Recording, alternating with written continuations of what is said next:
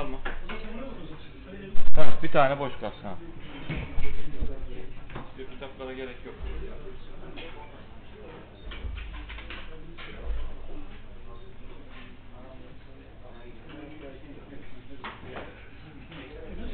Komşu ne var ne yok iyisin? Hoş geldin.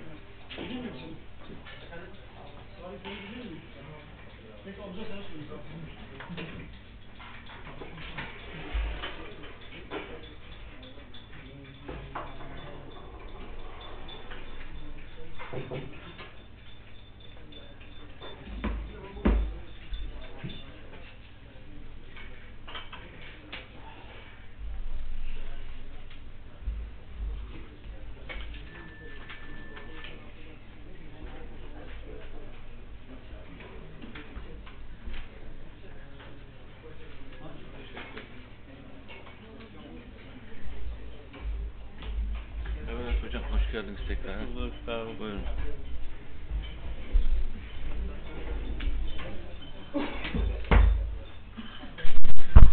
Var mı? Mescitte olanlar falan vardı herhalde tamam mı?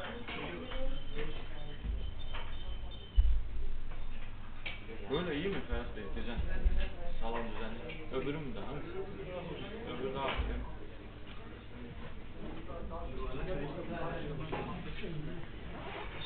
Bunu Perşembe grubu kendisi organize ediyor. Yapıyor.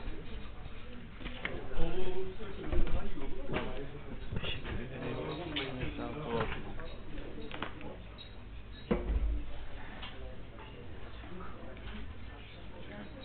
Tamam mıyız? Tamam. Evet, Bismillahirrahmanirrahim. Elhamdülillah, elhamdülillahi Rabbil alemin. Ve salatu ve selamu ala Resulina Muhammedin ve ala ali ve sahbihi ecmain. Evet, hoş geldiniz arkadaşlar. Bugün çok değerli konuğumuz Profesör Doktor Bekir Berat Özüpek Bey. Hoş geldiniz, sefa geldiniz. Sağ olun, teşekkür ederim. Çok davetimizi kırmadınız, şeref verdiniz. Estağfurullah. Ee, tarih okumaları çerçevesinde nasip olursa bugün e, Berat Bey, daha çok Berat Bey e, herhalde kullanılıyor Evet. camiada. Berat Bey'i dinleyeceğiz inşallah. E, Tabi bu çerçevede Mavera Eğitim ve Sağlık Vakfı olarak malumunuz çarşamba günleri daha çok İslami içerikli konuları işliyoruz. Mehmet Akif Can Bey e, bir hafta e, ders yapıyor. En son Mümtehine suresini işledik. Ee, 15 günde bir de bir başka bir hoca efendiyi misafir ediyoruz. Evvelki hafta Cevat Akşit Bey Profesör Doktor misafirimizdi. Bu çarşamba günü nasip olursa Profesör Doktor Mustafa Özel Bey Şehir Üniversitesi Tefsir bölümünde hocam. O misafirimiz olacak. Kur'an-ı Kerim'de adalet kavramını işleyecek. Perşembe günleri de Profesör Doktor Yaşar Düzenli Bey e, sürekli geliyor. Onun 14 yıllık bir şeyi var. Çalışması var. Onu burada devam ettiriyor. Yine Ben tefsir- Mustafa Özel deyince, Yok, Şehir evet, Üniversitesi tefsir deyince... mi? O da şehire geldi. İzmir'deydi biliyorsunuz. O yüzden. Ee, Yaşar Düzenli Bey de Perşembe günleri e, o da Mekki surelerin son ayetlerine geldi, son surelerine. Cuma günlerde böyle güncel sosyal siyasal konuları işliyoruz. Ee, bu hafta e, Berat Bey misafirimiz. Ee, gelecek hafta e, nasip olursa e, Ömer Kayani Bey misafirimiz olacak. Yeni Söz Gazetesi yazarlarından. O da Batı'nın komplo kültürü ve İslam dünyası konusunu işleyecek. Daha sonraki haftaki misafirimiz de aynı çerçevede Mete Yarar Bey e, misafirimiz olacak. Darbenin kayıp saatleri konu başlığı. E, yine Çarpıcı bir konu başlığıymış. Evet. E, bu çerçevede bayanlar da cuma günleri e, tefsir çalışması, hadis çalışması yapıyorlar. Öyle vakitlerinde. Bayanları da öyle konuk ediyoruz. E, bu çerçevede e, e, Profesör Doktor Bekir Berat Özipek Bey 89 yılında Hacettepe Üniversitesi Kamu Yönetimi bölümünden mezun oldular. E, yüksek lisansını 92'de aynı üniversitede tamamlayan Özipek, doktorasını 2000 yılında Ankara Üniversitesi'nde tamamladı. Hacettepe ve Kırıkkale Üniversitelerinde araştırma görevlisi ve daha sonra Tokat Gazi Osman Üniversitesi'nde öğretim üyesi olarak görev yaptı Sayın Özipek. 2007'de doçent, 2013'te ise profesör ünvanını aldı. 2009-2015 yılları arasında İstanbul Ticaret Üniversitesi'nde çalıştı. 2015'ten itibaren de İstanbul Medipal Üniversitesi'nde Kamu Yönetimi ve Siyaset Bilimi bölümünde öğretim üyesi ve bölüm başkanı olarak görevini devam ettiriyor. Ağırlıklı olarak çağdaş siyasi teoriler, insan hakları ile bu kapsamda akademik özgürlük, ifade özgürlüğü, din ve vicdan özgürlüğü ve azınlık hakları konularında çalışmalar yürütüyor.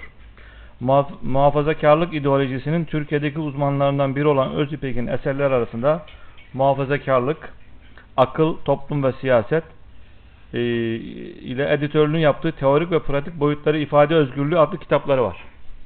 Güncel siyasi konularla ilgili fikirlerini Serbestiyet web sitesinde okuyucularıyla paylaşan Özipek, Liberal Düşünce dergisinin de edül- editörlüğünü halen yürütüyor ve yürütmeye devam ediyor. Efendim? Serbestiyet. Serbestiyet.com Serbestiyet. Ee, hocam e, önce sizin böyle e, bir saat civarında sunumunuzu alıyoruz. Buyurun. Daha sonra sorulara geçiyoruz. Tekrar hoş Tamam. geldiniz, sefa Hoş geldiniz. Teşekkür Buyurun. ederim. Sağ olun. Bir saat biraz fazla galiba. Ben bir Evet, saat birisini dinleyince sıkılıyorum. Dolayısıyla e, biraz az olsa da konuşma soru yapalım. evet o kısmı daha fazla geniş geniş yapsak daha iyi olur. Özellikle burada beni tanıyan arkadaşlar var. Onlar daha da fazla sıkılabilir. Daha önce epeyce dinledik falan diye. Ee, evet, e, aslında mevzular çok fazla. Özellikle de benim konum 15 Temmuz, e, Mısır devrimi ve İslam coğrafyası üzerine.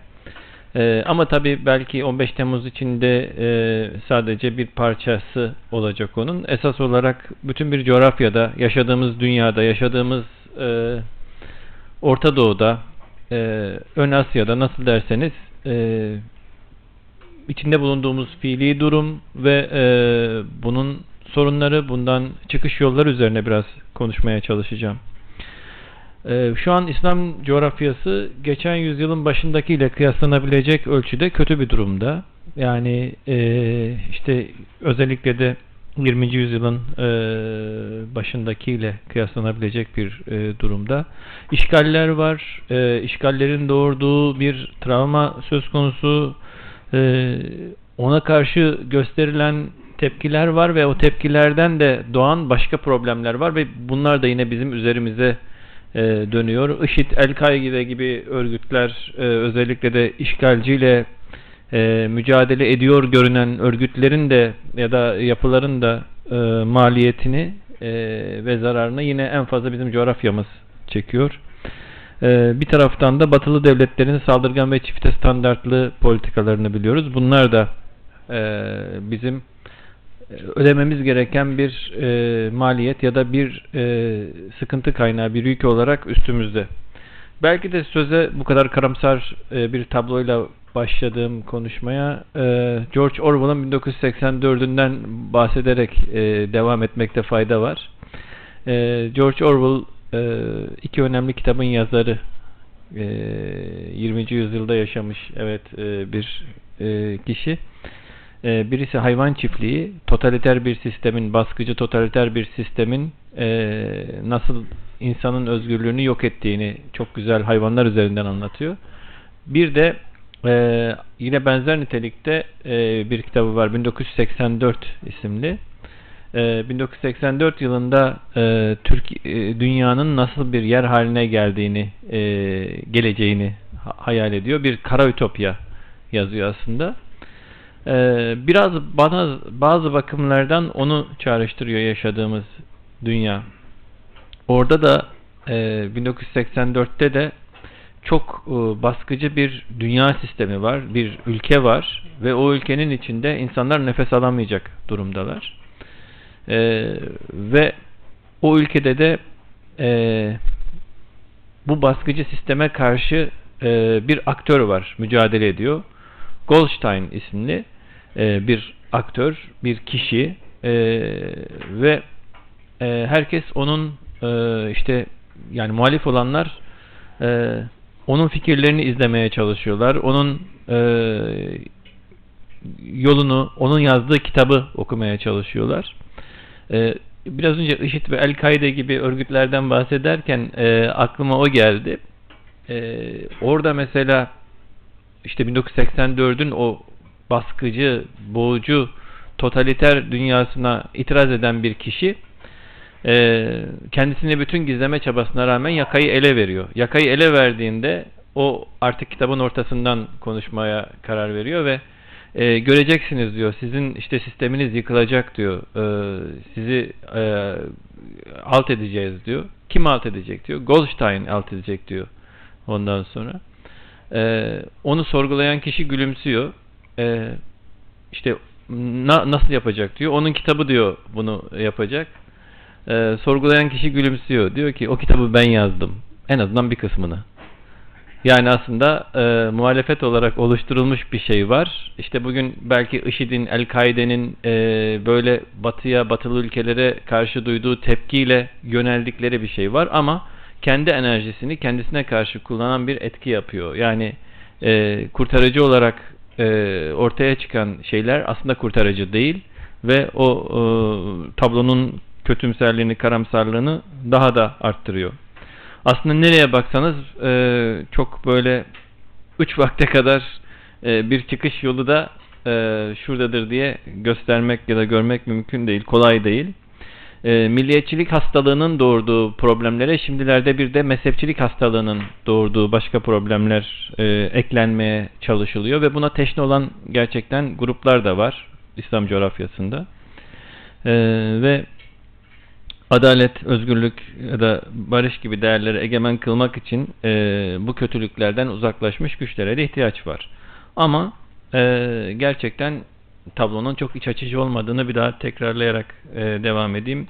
Yemen'de kim kiminle savaşıyor, Husiler kim, Suriye'den kaç milyon insan ülkesinden dışarıya savruldu, işte Libya'da e, ne oldu, mesela Libya'da tutuklananların hayvanat bahçesine kapatıldığı söyleniyor, böyle haberler geliyor. Araplar Kürtlerle, Türklerle, Şiiler, Sünnilerle e, böyle bir kavga. Buradan e, çıkışı sağlayacak olan şey ne? E, ya da aktör kim? Devletler mi? Eğer devletlerse hangisi ya da hangileri? Mesela yakın zamanlara kadar Türkiye, Mısır ve e, Tunus daha e, bu döngüyü kırabilecek devletler olarak de, do, kırmaya daha yakın adaylar olarak görünüyorlardı. Ama bugün sadece Türkiye ile Tunus kaldı bu ikisinden. E, dolayısıyla bu onların sorumluluğunu da daha çok arttırıyor.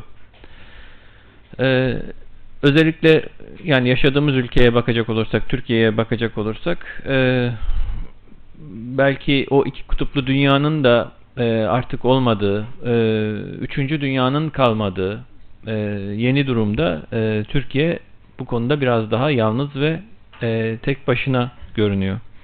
Ee, batılı devletlerin özellikle de Orta Doğu coğrafyasında icra ettikleri e, rol ya da muhafaza etmeye çalıştıkları o hiçbir gücün diğerini alt edemediği böyle kanlı bir denge, e, onun muhafazası e, Türkiye'ye Türkiye'nin buna karşı e, tek başına adeta verdiği mücadele e, kolay bir e, durumda olmadığını gösteriyor.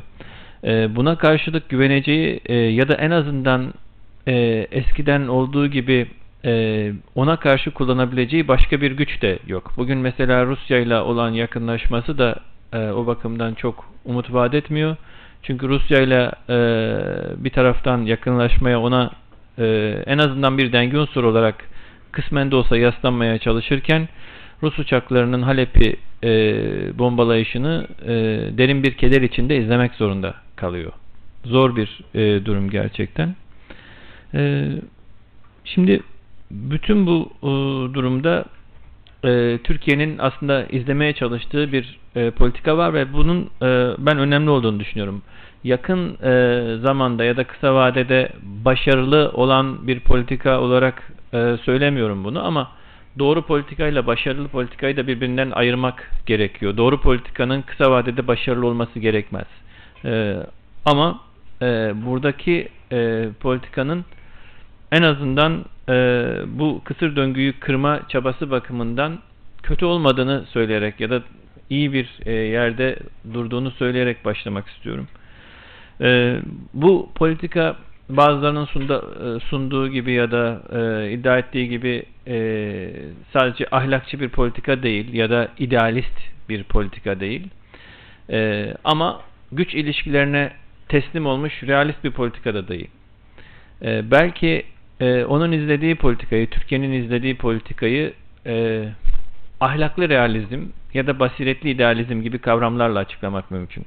Yani bir taraftan e, realiteyi dikkate alıyor e, o bakımdan e, basiretli e, ya da realist ama bir taraftan da realiteye teslim olmuyor ya da hani güçlü olan güçsüz olanı eziyor. Bu dünya böyle kardeşim ben şimdi çıkarıma bakarım. Dolayısıyla istemiyorum e, mülteci de gelmesin. İşte e, Amerika Birleşik Devletleri orayı mahvedecekse ben de bir ucundan tutayım da bari şuradan bir şeyler e, tırtıklamaya çalışayım de demiyor.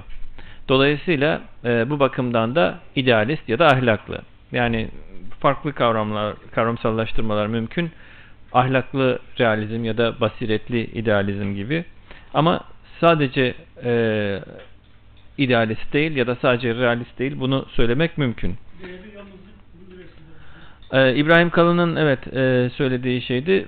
Biraz öyle galiba. Değerli değerli olan kısmı e, hali hazırda tek başına doğruları yapmaya çalışmasından geliyor dış politikada. Ben yani e, Türkiye'nin dış politikasını hep savunan bir insan olmadım. Hani böyle devletin politikasıdır savunayım diye hiçbir derdim olmadı e, bir dönemde.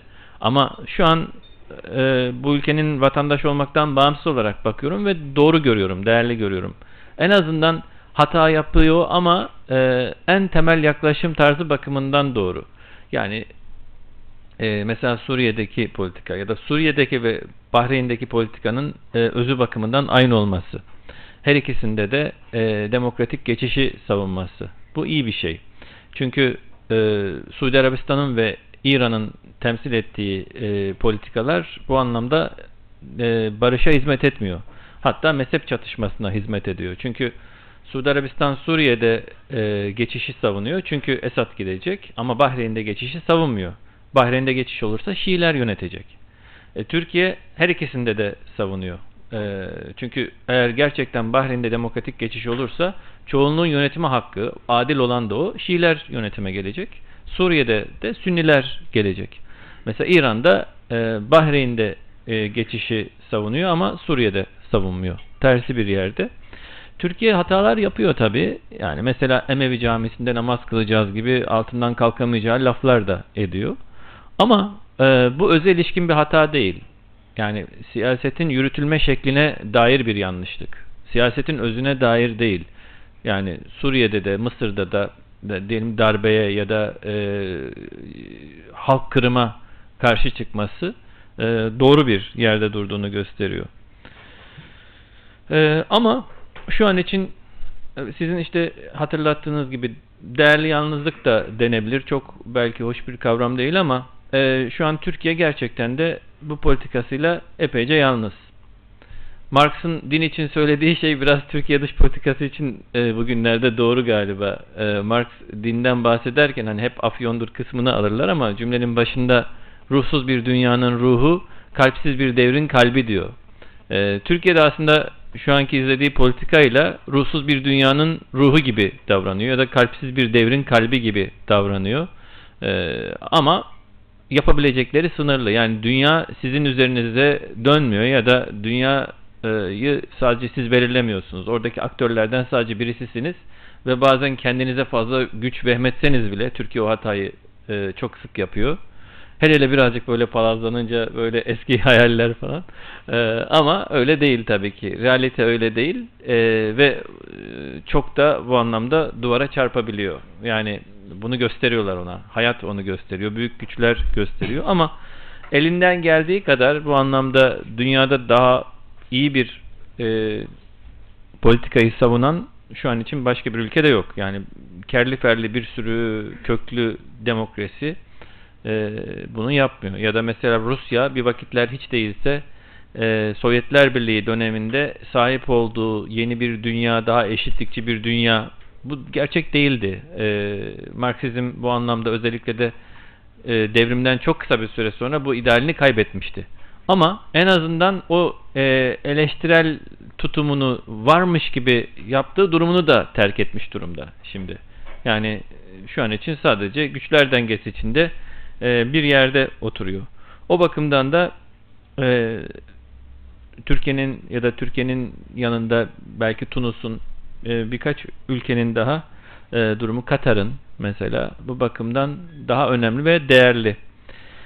E, ama belki de sorunu ya da çözüm yolunu e, koyacak e, e, sorunu çözecek, bize bir çözüm e, yolu gösterecek temel aktör olarak e, soruyu yanlış sormak e, da söz konusu olabilir. Ya da soruyu yanlış sormamamız lazım. Hangi aktörler ya da devletler diye sormak belki kendisi bir yanlış.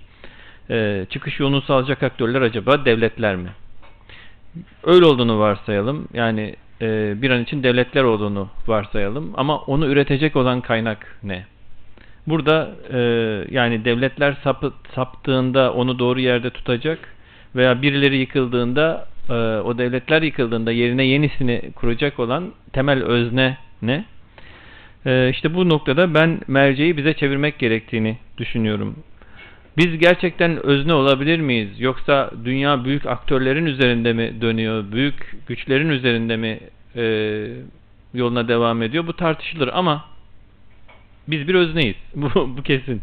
Ve dolayısıyla sorumluluklarımız var. Belki biraz buradan gitmekte fayda var. Ben biraz e, soru ve tartışma bölümünde biraz e, bu noktanın altını e, doldurmaya çalışmamız gerektiğini düşünüyorum. Çünkü sonuçta belki temel özneler devletler olabilir günümüz dünyasında. Ondan da çok emin olmamakla beraber. Ama bizim de bir özne olduğumuz kesin bireyler olarak ve e, yapmamız gerekenin ne olduğunu da e, bugün belki çok daha iyi görebilecek durumdayız. Özellikle de yaşadığımız coğrafyanın etnik ve e, yenilerde de mezhepsel çatışmalar üzerinden yeniden dizayn edilmeye çalışıldığı bir ortamda. Ee, belki öncelikle yapılması gereken hapsedildiğimiz bu ulus devlet tarafından e, hapsedildiğimiz duvarlardan, o psikolojiden kurtulmak önemli. E, bölgede bütün bir bölgede barışı sağlayacak bir sosyolojik, hukuki ve siyasi zemini oluşturabilmek önemli. İşte biraz önce verdiğim örnekte olduğu gibi Bahreyn'de Şii çoğunluğa, Suriye'de Sünni çoğunluğa tahakküm eden rejimlerin son bulmasını sağlamaya çalışmak önemli. Çoğunluğun oyunu alanın mesela yönetme hakkını tanımlamak önemli. Ama aynı zamanda azınlıkta kalanın da hakkını koruyabilmek. Mesela e, diyelim ki Suriye'de Nusayrilerin de hakkını güvende, güvence altına alabilecek bir sosyopolitik düzeni konuşabilmek önemli. E, Tabi şu anlamda işimiz kolay değil. Çünkü yaşadığımız ülkelerde aynı zamanda bir de o ülkedeki ayrıcalıklı kesimlerle e, de bir eşitlik mücadelesi içindeyiz. Onların e, onların haksız, onlara haksızlık etmeden belki imtiyazlarını elinden alabilecek bir dönüşümü gerçekleştirebilmek gerekiyor. Belki kolay değil ama imkansız da değil. Avrupalılar da azimediler birbirlerini. Uzun dönemler boyunca savaşlar yaptılar. Birbirlerini askırmadılar. Ee, ama e, bizim aynı yolu izlememiz gerekmiyor. Yani gözümüzün önünde o örnekler var ve Amerika'yı da yeniden keşfetmeye çalışmamıza gerek yok. Bu noktada e, İslam hukukuyla modern hukuk, evrensel hukuk arasında da e, bir ayrım yapmak zorunda değiliz. Yani evrensel tecrübe bize bu ikisi arasında öyle ciddi anlamda e, bir yol ayrımında olmamız gerekmediğini de söylüyor. Bunu daha ayrıntılı tartışırız. Hakan da burada eminim onda söyleyecekler olacaktır.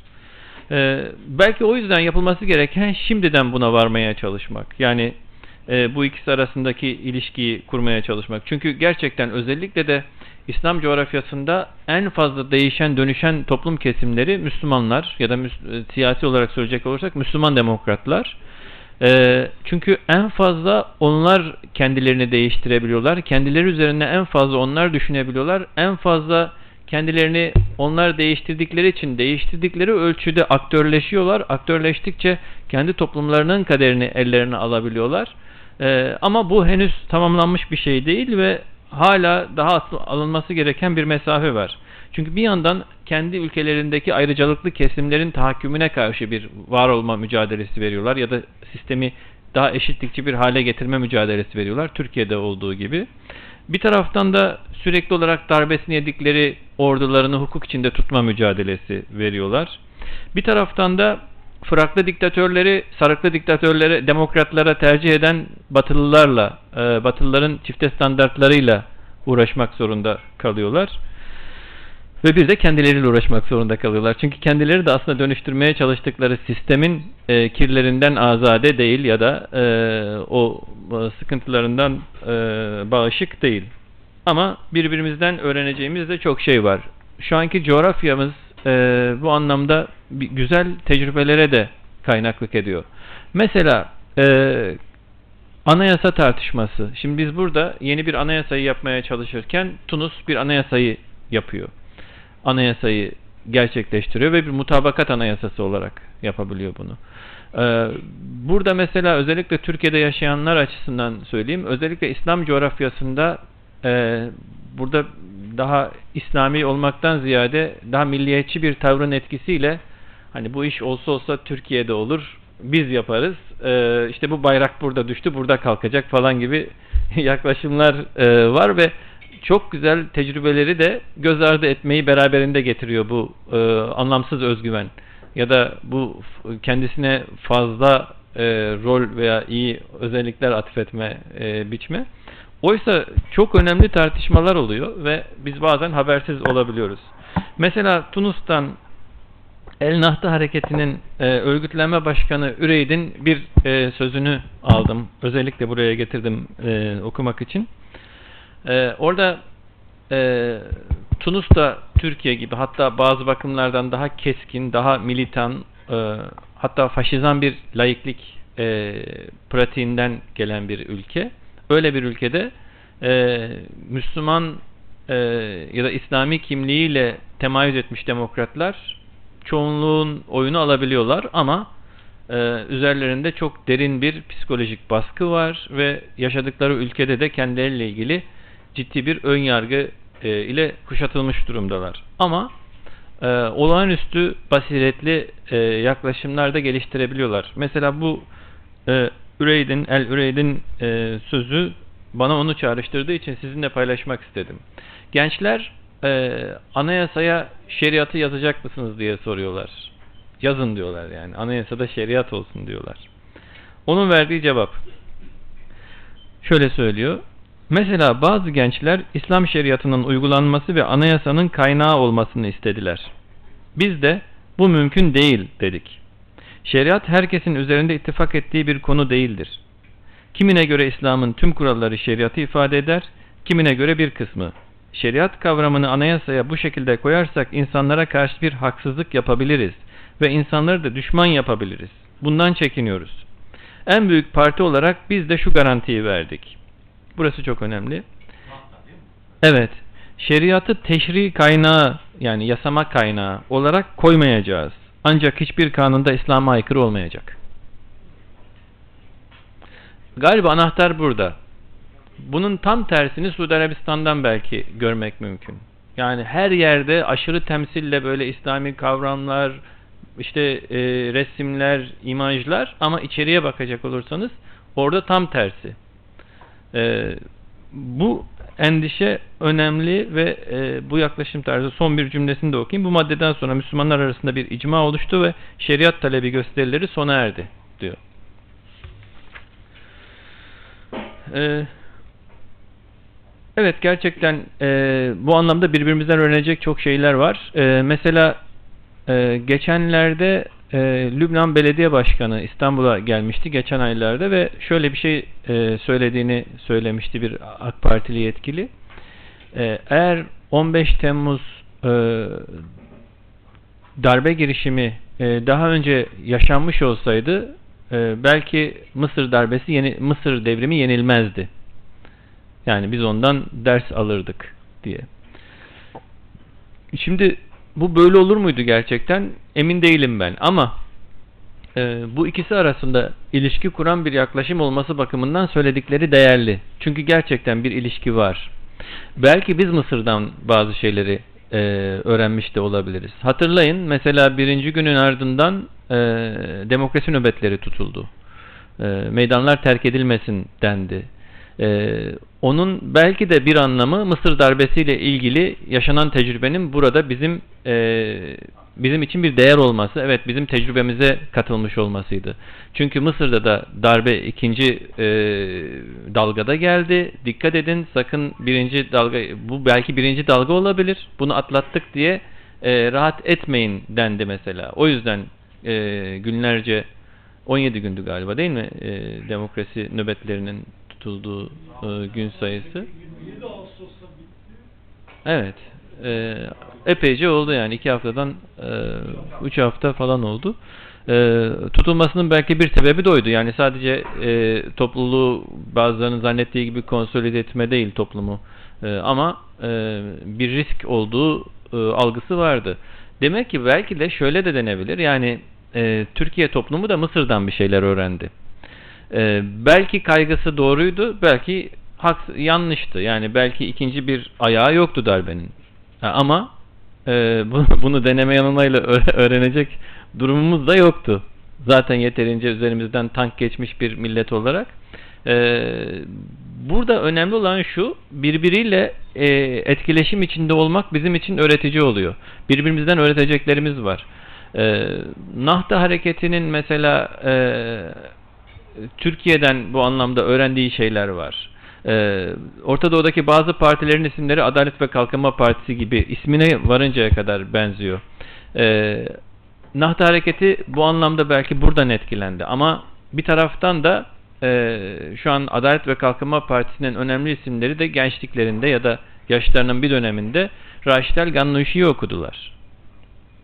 Kim kimi daha fazla etkiledi? Galiba bir makasın iki ucu gibi e, gidiyor ama bir etkileşim var ve şu anda e, birbirlerinin tecrübesinden daha fazla istifade edebilecek e, bir durumdalar. Peki ne yapılabilir? Yani belki e, tamamlarken onu söyleyebilirim. Bir kere bölgesel ve sınır aşan bir kamuoyu oluşturmak e, önemli olabilir. Çünkü uzun bir tarihin yükü var omuzlarımızda e, ve e, bu yaşadığımız coğrafyanın yaşanabilir bir yer haline gelmesi de bu mücadelenin kazanılabilmesine bağlı. Ee, belki bölgesel e, ölçüde, bütün bir İslam coğrafyasında, bütün bir Akdeniz havzasında e, sınır aşan bir kamuoyu oluşturabilmek önemli. Bir vakitler Avrupa Birliği'nin nasıl kurulduğunu düşünelim mesela. Ee, burada herkesin zannettiği gibi önce devletler ve devletlerin temsil ettiği aktörlerin bir araya gelmesinden önce aşağıdan yukarıya doğru da bir e, şey var e, dinamizm var ve e, farklı ülkelerin entelektüelleri, kanaat önderleri, kamuoyları arasında bir ortak Avrupa fikri, bir beraberlik fikrinin yavaş yavaş somutlaştığını görüyoruz. Ulus devletlerin ördüğü duvarların e, ötesinde birbirimizden haberdar olmak ve birbirimizin e, zaman içinde tutumlarını e, öğrenebilmek, tutumları ortaklaştırabilmek önemli. Bunun da pek çok yolu var. Yani öğrenci değişiminden tutun da karma okullar, ortak üniversiteler kurmaya kadar. Mesela şu an Türkiye'de e, çok sayıda e, Arap ülkelerinden gelen akademisyen var ve e, bu felaket bizim için belki bir kazanım olabilir. Bütün bir biz derken Türkiye'yi kastetmiyorum. Bütün bir coğrafyayı kastediyorum. Yani ilk defa bu kadar böyle yalıtılmış, e, kendi dilinden başka dil konuşamayan e, bir toplum olarak ilk defa tekrar kaybettiğimizi e, farklı bir yöntemle bulabilme durumundayız. E, aklıma mesela gelen şeylerden birisi hep e, ideal olarak e, şey yaptığım ama bir türlü gerçekleşemeyen çünkü biraz da şey gerekiyor e, bunun kaygısını ve maliyetini karşılayabilecek bir sivil toplumun da olabilmesi gerekiyor. Mesela e, şeyi biliyoruz ama geçen yüzyılın başında ve ondan önceki yüzyılda e, Kahire'de oturan bir insan İstanbul'da çıkan bir dergiden, gazeteden haberdardı. E, işte Lübnan'da, Beyrut'ta e, basılan kitaplardan haberdardı. Afganistan'dan e, Afganistan'daki bir e, işte alimin e, yazdığı kitap İstanbul'dan İstanbul'da okunabiliyordu ve o buraya geldiğinde böyle bir canlı tartışma ortamı olabiliyordu. Şimdi bunu kaybetmiş durumdayız. Yani artık böyle e, bir vakitlerin o işte e, Sebilür Reşad'ı ya da e, İktam'ı falan yok. E, ama mesela bugünkü teknolojinin e, de verdiği imkanların e, imkanları kullanarak yeniden de e, bazı şeyleri tesis etmek mümkün olabilir. E, etnik dini ve mezhebi çatışmalara karşı o taraf o çatışmanın taraflarının e, mesela e, adil seslerini, makul seslerini bir araya getiren bir e, diyelim ki sanal bir e, proje, dergi, gazete ne derseniz deyin. Bunlarla o, o şimdiye kadarki izolasyonu kırmak mümkün olabilir. E, mesela hatırlarsanız bir vakitler Doğu konferansları vardı. E, yapanlardan bağımsız olarak söylüyorum. Güzel bir girişimdi aslında. Yani gidiyorlar e, orada kamuoyu, oradaki e, kanaat önderleri buradakilerle tanışıyorlar, meseleler konuşuluyor. E, bütün bunların belki canlandırılabileceği başka bir e, sürece de ihtiyaç var ki bu da e, bizim kuşağın omuzlarında diye düşünüyorum ben. Eğer biz bunu gerçekleştiremezsek, bu döngüyü kıramazsak bu tür felaketleri ve daha kötüsünü yaşamaya devam edeceğiz. Trump'ın gelmesi belki dünya açısından kötü bir şaka olabilir ama bizim açımızdan yaklaşan eğer bazı şeyler değişmezse e, yaklaşan bir tehlikeye, tehdide de işaret ediyor ya da e, onun ete kemiğe bürünmüş halini de ifade ediyor. O bakımdan sorumluluğumuzun büyük olduğunu da e, söyleyerek ben burada sözlerimi tamamlıyorum. Dinlediğiniz için teşekkür ederim. Şimdi şey yapabiliriz isterseniz. E, Çok teşekkür ederiz. Tabii bir e, siz e, sorulara fırsat vermek açısından kısa oldu. evet. Ama iyi bir açıcı oldu sorular açısından. Çok teşekkür ederiz. Evet arkadaşlar. Buyurun Hakan Bey. Zor soru sorma Hakan. Sana tem- tembih ettiğim soruları sor. Aferin. iyi. Peki.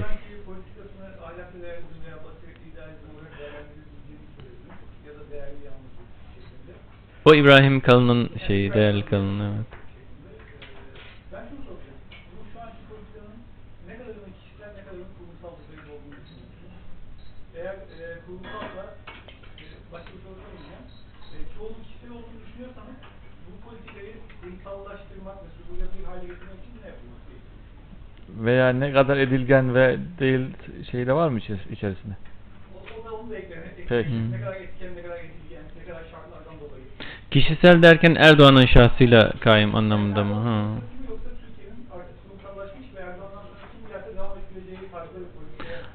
Yok öyle bir Son halini mi soruyorsun yoksa süreci mi soruyorsun Bey? Şu an. öyle bir determinizm yok. Yani bundan sonra Türkiye'nin politikası bu olacak diye. Türkiye'nin politikası bu değildi zaten. Bu da e, yani devlet politikası falan değil. Yani böyle e, zannedildiği gibi e, kişilerden bağımsız işleyen bir devlet haklı falan yok. Devletin önceki politikası kötüydü. Şimdiki iyi ya da daha az kötü ya da e, ama eskisi gibi değil. Yani Cezayir'in bağımsızlığını e, işte tanıma konusunda Fransa'nın lehine oy verip tersi e, yerde durduğu zamanki Türkiye değil şimdi. E, Erdoğan'ın kişisel e, bakımdan temsil ettiği e, bir e, değişim var tabii ki. Mesela diyelim ki e, sığınmacılarla ilgili e, çok net, çok e, açık ve çok olumlu tavrı acaba bu kadar olumlu olur muydu diye sorulabilir. Ama ben e, hükümetin yani bu hükümetle beraber gelen devlet politikasının, değişen devlet politikasının da e, sadece tek bir kişiyle açıklanamayacağını düşünüyorum. Yani benzer hassasiyetler işte e, ötekilerde de var. Yani Binali Yıldırım'da da var, Davutoğlu'nda da vardı. AK Parti'nin pek çok e, işte gençliğinde e, bazı şeyleri okumuş, bu biraz önce sözünü ettiğim o etkileşimi yaşamış olan pek çok insanın da zaten var bunlar. E, mesele sadece bunların ne ölçüde realize edilebileceği ama onda da daha çok realite öğretiyor bunu. Yani sınırları realite çiziyor. Bir vakitler özellikle de batıdan esen rüzgarların daha e, iyi olduğu, e, yelkenleri şişirdiği dönemlerde bazı büyük sözler edilmişti. Ya da mesela Türkiye bazı şeyleri gerçekten ciddi anlamda değiştirebileceğini düşünmüştü. E, ama olmadı. E, bu anlamda e, öğretici bir, bir süreç de yaşanıyor ve daha belki de temkinli. Hakan Bey'in sorusuna böyle net cevap vermiyorsunuz? Dolaşıyorsunuz etrafı. Yok net olduğunu düşünüyorum ama özellikle kaçınmıyorum yani. Hı hı. Efendim?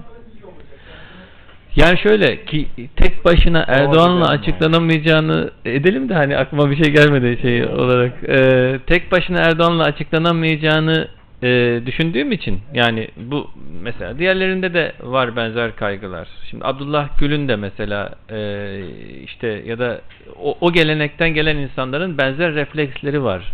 E, diyelim Orta Doğu konusunda ya da e, şeyde de sadece Müslümanların durumuyla ilgili olarak değil gayrimüslimlerin durumuyla da ilgili olarak. Mesela Türkiye'deki gayrimüslimlerin e, gasp edilmiş e, mal varlıklarıyla ilgili e, en fazla laf anlayabilecek, e, dinleyebilecek ve içinde onu hissedebilecek, o sızıyı hissedebilecek olan insanlar yine e, bu bu taraftan ağırlıklı olarak ki çıkıyor. Ermenilere galiba iade ettiler. Tabii şeyleri. mesela e, bu gayrimüslim vakıfları ile ilgili en önemli düzenlemeler bu hükümet zamanında yapıldı. Ahtamar işte Van'daki kilise e, açıldı. Sümela'da 90 sene sonra ilk defa dini Ayin. ayin yapıldı. E, Baha, Bahayiler Edirne'deki kutsal bahçe ile ilgili sorunlarını çözdüler. Ondan sonra e, ilk defa Cumhuriyet tarihi boyunca bir sinagog boyunca ilk defa bir sinagog yapılıyor. Bunlar olumlu adımlar. Hala şey var tabi. Mesela diyelim ki Antalya'da e, artık yaşayan e, fazlasıyla e, işte Rut veya e, Alman e, var ve e, diyelim onların belki kilisesi konusunda aynı yeni bir kilise inşa etmek konusunda aynı şeyi göstermiyor belki ama e, alternatifiyle kıyaslandığı zaman bu konuda o konuda da yine onlardan daha fazla e, adalet bulabileceğinizi görüyorsunuz. Dolayısıyla yani etrafında dolaşmak için söylemiyorum gerçekten. Erdoğan'dan e, sonra da e, ben bu damarın e, yani en azından öteki e, siyasi geleneklerle ya da alternatiflerle kıyaslandığında işe yarayacağını düşünüyorum. Daha önce e, bir arkadaşın tespiti vardı. O e, onu önemsiyorum. Şöyle söylemişti. E, işte çok kızıyorum demişti AK Parti e, liderlerine, yöneticilerine falan ama böyle bazen e, çok e, çünkü olması gereken ölçüde duyarlılık göstermiyorlar. O geldikleri geleneğin e, onlara söylediği duyarlılığı göstermiyorlar diye kızıyordu. Ama bir şey söylemişti, o aklımda kaldı.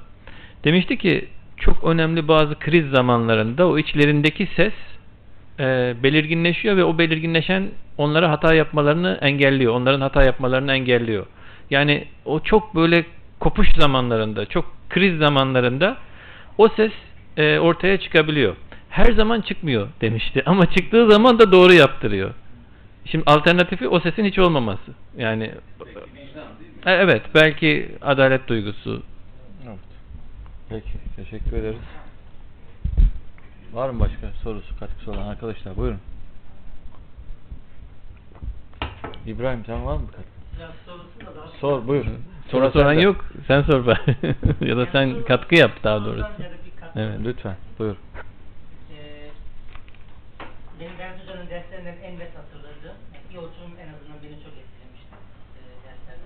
Ya Çok şeyi tartışırdık ama mesela böyle Türkiye'de işte e, misyonerlerin faaliyetleri konusunda ya da işte Kürt ya da Alevi, Alevi grupların e, hakları ya da talepleri söz konusu olduğu zaman işte daha çok mesela arkadaşlardan gelen ağırlıklı görüşler işte bunların bir yurt dışı oyun olduğu ya da varsa bile böyle işte yara olduğu işte yurt dışından böyle işte komplolarla işte kaşınmaya çalışıldığı aslında bizim bir sorunumuz olmadığı ama e, bu e, işte üst akıl, büyük resim, büyük fotoğraf türünden tavlar ileri düşünmeleriyle. E, oysa e, Berat Hocam'ın o, işte o derste yani çok güzel bir şey var. Yani bizim aslında Türkiye'nin dış politikası bile bizatihi içten başlıyor diye. Yani biz iç barışımızı e, sağladığımız ve birbirimize olan saygımızı e, arttırdığımız, haklarımızı iade ettiğimiz ölçüde gerçekten varsa bile bir dış üst akıl, bir dış kontrol bizim kendi aramızdaki münasebetlerimizi bozamayacağı için de bizim üzerimizdeki etkisi az olacaktır. Yani özet, özet, özetle şu, dış te- tehditin var olması devlete daha fazla e, yetki ya da güç verilmesine sebep olmasın. E, Çünkü önemli olan bizim kendi aramızdaki ilişkilerimizi tamir etmemiz. Devletimizin güçsüz olması ya da güçlü olması değil. Yani o dersten sonra benim hep iyi bir ufkum açılmıştı. Yani o daha sonra Hmm. okumalarımda, izlenimlerimde hep bunun üzerine gitmişim şahit. Ve gerçekten de Berat Hoca'nın haklı olduğunu, e, yani çoğu kez o fikrin ya da en azından haklı olduğunu Teorik olarak haklı olmakla beraber pratik olarak şimdi 15 Temmuz'dan sonra böyle olmadı ama. Yok. Şu andaki fiili geldim. durum. Şöyle, ki, e, 15 Temmuz'dan çok yakın zaman önce bir film izlemiştim. E, Invictus, bu Morgan Freeman'la Matt Damon'un başrol üzerine Polis Hmm. bir film. Güney Afrika Cumhuriyeti'nde geçiyor. İşte orada apartheid var. Apartheid rejimi yıkılıyor ve işte e, siyahlar yani günün gezilenleri iş başına geliyor. E, çok ilginç bir şekilde orada iş başına gelenler yani Mandela daha ilk günden itibaren sistemi yapısal olarak değiştirmekle birlikte sembolik düzeyde es- a- e- eski rejim sahiplerinin kalplerini de kazanmaya yönelik böyle çok sembolik adımlar atıyor. Mesela rugby e, sporu var. Onun bayrağının renkleri var. İşte siyahlar bunu hiç sevmiyorlar. Değiştirelim diyorlar ama böyle ucu ucuna bir farkla müdahale edip şey yapıyor. Onun aynı kalmasını falan sağlıyor. Çünkü bir geçiş aşaması var. Onlar da kendilerini yeni Hmm. sisteme kendilerinden gö- görmelerini istiyor. Ya benim Türkiye'de de en fazla hayalini kurduğum aslında buydu. Ee, konumuza gelirsek 15 Temmuz ve sonrasında oluşan o kısa süredeki atmosferde ben bunu ziyadesiyle hissettim. Yani çok heyecanlandım. Ben darbeyi püskürtmekten ziyade bu toplumsal birliği, bu şeyi e, dayanışma derken e, birbirimize olan saygı anlamındaki dayanışmayı hissettim. Ve daha sonra bunun politikaya yansımasından da çok ümitlenmiştim. Yani herhalde olacak bu sefer diye Hı hı. şey yapmıştım. Ee, yani maalesef daha sonra bunun e, yine AK Parti tarafından çok tuhaf bir şekilde yine başkanlığa tahvil edildiğini ve yani şu andaki geldiğimiz nokta maalesef bu. Ee, yani şöyle bitirmek Eridiğini mi düşünüyorsun şeyin? e, Biraz maalesef hı. harcandığını düşünüyorum. Aynı tempoda gitmediğini ve heba edildiğini Hı. düşünüyorum. Mısır örneğine de gelirsek, yani ben Türkiye'nin bu coğrafyada e, etkili bir politika yürütebilmesinin kesinlikle önce iç barışını sağlamasından geçtiğini düşünüyorum. Bu önce hem Kemalistler olsun, hem Kürtler olsun, hem Aleviler olsun. E, haklı görmesek bile en azından sembolik düzeyde bazı gaflar yapmamamız, bazı sembolik jestleri yapmamız gerektiğini ve hakların iade edilmesi gerektiğini düşünüyorum.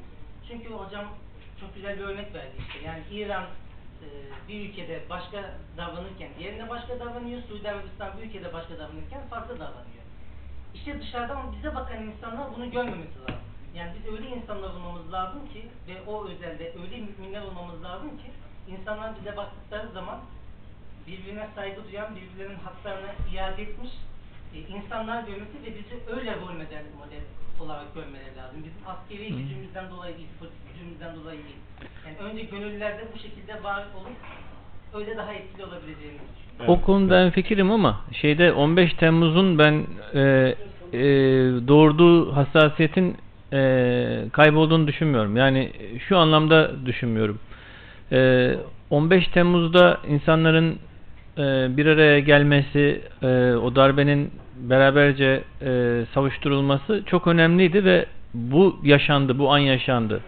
E, bu anın yaşanması şu anlama gelmiyordu. Yani yarın öbür gün e, siyasi kavgalar bitecek, birbirimize sarılıp barış, dostluk, kardeşlik, e, bütün dünya buna inansa, hayat bayramı olsa olmayacak. Böyle olmayacaktı. Yani yine kavga edecektik E, ama eskisi gibi değil. Ben hala orada olduğumuzu düşünüyorum. Çünkü e, 15 Temmuz e, çok şeyi değiştirdi Türkiye'de. Yani e, bazı aileler vardır mesela boşanmanın eşiğine gelmiş aileler. E, ilişkilerin çok kötü olduğu aileler. Şimdi o süreçte bir felaket yaşanır ve o felaket içinde aile fertlerinden birilerinin gösterdiği tutum bambaşka bir sonuç doğurur. Yani eski güveni belki daha fazlasını tesis eder. Ee, Amerika Birleşik Devletleri'nde 1950'lerde yapılmış bir deney var. Ee, o deneyin Muzaffer Şerif'in yaptığı bir deney. İki gençlik grubunu alıyorlar bir yerde e, kampa götürüyorlar ve e, ge- gençlik grubu bu iki gençlik grubu da kontrollü bir şekilde götürülüyor oraya. Ama onlar sadece yaz kampına gittiklerini zannediyorlar. Gittikleri yerde başka bir grubun olduğunu bilmiyorlar. Ee, sonra gittiklerinde tabii başka bir grup olduğunu görüyorlar ve aralarında bir gerilim başlıyor. Ee, başlangıçta deneyi yapanlar bu gerilimi yönetebileceklerini zannediyorlar ama bir süre sonra yönetilebilir olmaktan da çıkıyor bu gerilim. İki grup gerçekten birbirine düşman haline geliyor. Yani bunlar birbirini hiç tanımayan yaz için kampa gitmiş çocuklar. Sonra iki grubun beraber yaşadığı bir felaket oluyor ve o felaket sırasındaki dayanışma e, buzları kırıyor. Tekrar başka bir duruma getiriyor. Şimdi 15 Temmuz'da da Türkiye bence bunu yaşadı. Şimdi tabii ki Twitter'a baktığınız zaman ya da liderlerin konuşmalarına baktığınız zaman tekrar birbirlerine kızıyorlar, öfke var, gerilim var, eski bildiğimiz hastalıklar depreşmiş durumda. Ama sosyal hafızada o gece duruyor bence ve o gecenin çok olumlu bir etkisi var. Çünkü e, bizim Atilla Yayla Hoca'nın söylediği bir şey vardı. Yani o doğru ama eksik diye düşünüyorum. Atilla Hoca şey demişti. Darbeyi sade, mütevazi dindar insanlar engelledi demişti. Doğru. Esas olarak belki sokakta o kavgayı verenler ağırlıklı olarak çok büyük bir ağırlıklı onlardı. Ama onların siyasi bakımdan rakibi olduğu, onların kavgalı olduğu kesimler de o gece ayağın ayak altında dolaşmayarak ya da onlara engel olmaya çalışmayarak ya da bir alternatif ağırlık noktası teşkil etmeyerek e, işini, işini kolaylaştırdılar. Darbe karşıtı mücadelenin. Efendim? Mani olmadılar. Bu çok önemli ama Türkiye gibi özellikle de her şeyin keskin bir şekilde ayrıldığı bir toplumda o gece kolektif bir sağduyu sergilendi. Yani e, darbe, darbeciler silahlarıyla beraber çırılçıplak kaldılar. Destekleyeni yoktu. E, mesela Mısır'da e, tahrir e, vardı Rabia'ya karşı. Yani iki ayrı meydan vardı. Burada iki ayrı meydan olmadı. Meydanı sadece darbecilerle mücadele eden kahraman insanlar doldurdu. Dolayısıyla ben bunun önemli olduğunu düşünüyorum. Şey açısından da önemli. Mesela diyelim ki Allah kahretsin bu AKP'yi mahvetti ülkeyi ondan sonra diyen Erdoğan'ın böyle gördüğünde televizyonda hani hemen kanal değiştiren insanlar için de o gece o umut oldu. Çünkü şöyle düşündüler yani e, önce belki bir grup insan sevindi e, darbeyi galiba Kemalistler yapıyor diye. Ondan sonra darbeyi kimin yapmakta olduğunu görünce, dehşet içinde görünce korkmaya başladılar. Hatta birkaç gün açıklama olmadığı bir kararsız süreci de oldu. Evet evet. Yani zaten e, şeyi kastediyorum ben. Darbenin ilk birkaç saatini de kastediyorum. Orada mesela e, çıkıp işte e, anlatıyordu arkadaş e, balkonda karşı balkonda diyor yaşlı emekli 10. yıl maaşlı okumaya başlamıştı diyor. Eşi hırsla içeri çekmiş. Yani e, ne yapıyorsun sen? Ne olduğunun farkında değilsin sen. Yani e, felakete gidiyoruz anlamında. Çünkü darbeyi e, seninkiler yapmadı. Başka bir grup yapıyor diye. Çünkü şeyle konuşurken mesela ben e, biriyle fark etmiştim. Onlar gelse her şeyimizi alacaklardı diyordu mesela. Çünkü AK Parti alıştıkları kötülüğü ifade ediyor. Yani her şey kötüye gidiyor, mahvolduk falan derken aslında kötüye gitmediklerini biliyorlardı. Çünkü pasta büyüyor ve büyüyen pastadan doğal olarak daha fazla payı da onlar alıyor. Ama öteki de artık pay alıyor. Yani pasta büyüdüğü için pay alıyor. Onun payından tırtıklamasına izin vermiyor zaten. Ama e, görece bir mağduriyet duygusu vardı. Yani her şey mahvoluyor, ülke gitti elden diye. Aslında daha çok kendilerine ve çocuklarına rezerve edilmiş olan makamlar e, çevreden gelenler tarafından daha eşit bir şekilde paylaşıldığı için belki şikayetçiydi. Ama şeyden objektif olarak haberdardı. İşler yani benim açımdan kötüye gitmiyor. Daha zenginleşiyorum. Onun farkındaydı. Bilinç düzeyinde ne derse desin. Ondan onun farkındaydı. Ve o gece mesela hiç nefret ettikleri, o nefret ettikleri lider umut haline geldi. Bunların hakkından gelse gelse o gelir dediler. Ve öyle oldu gerçekten de. Yani havaalanı darbecilerin elinde ben oraya ineceğim dedi. Mesela diyelim ki muhtemeldir ki oy verdikleri Ekmelettin İhsanoğlu olsaydı mesela o gün e, şeyde e, Cumhurbaşkanı koltuğunda ve Almanya'da e, davet etmiş gel sizin ülkede darbe oluyor bize sığınabilirsin diye. Ne yapardı sizce? Hani o havaalanına geliyorum ben falan mı derdi yoksa yani lütfen usuletle ve suhuletle. Bazıları şunu söylüyorlar. Eğer Ekmelettin İhsanoğlu olsaydı darbeye darbe olmazdı diyorlar. E bu daha kötü. Yani darbeye gerek duyulmayacak bir ortam. Yani kurbanın haşlandığı yavaş yavaş haşlandığı ortam bir darbe tehlikesinden daha kötüdür. O bakımdan ben o gecenin e, Türkiye siyasetinde çok şeyi değiştirdiğini düşünüyorum. Bir de sunumda eksik kaldı o 15 Temmuz'la ilgili bir iki değerlendirme daha yapmak istiyorum bu vesileyle. Hem madem az konuşmuşum. E, konuştuğum mesela insanlardan bir tanesi şunu söylemişti. Bir arkadaşımın hanımı e, ilk defa demişti bizim çocuklarla e, çok doğru bir e, diyalog kapısı yakaladık. Yani e, biz anlatıyorduk 28 Şubat şöyle şöyledir, 12 Eylül böyleydi falan anlamıyorlardı diyor diyordu. E, ama o gece o dehşeti gördükten sonra mesela diyelim ki Gezi Parkı ile beraber açılan bir e, şey vardı. Yarık vardı. E, özellikle alt ve orta sınıftan gelen müte, e, daha e, muhafazakar e, kesimlerle onların çocuklar arasında.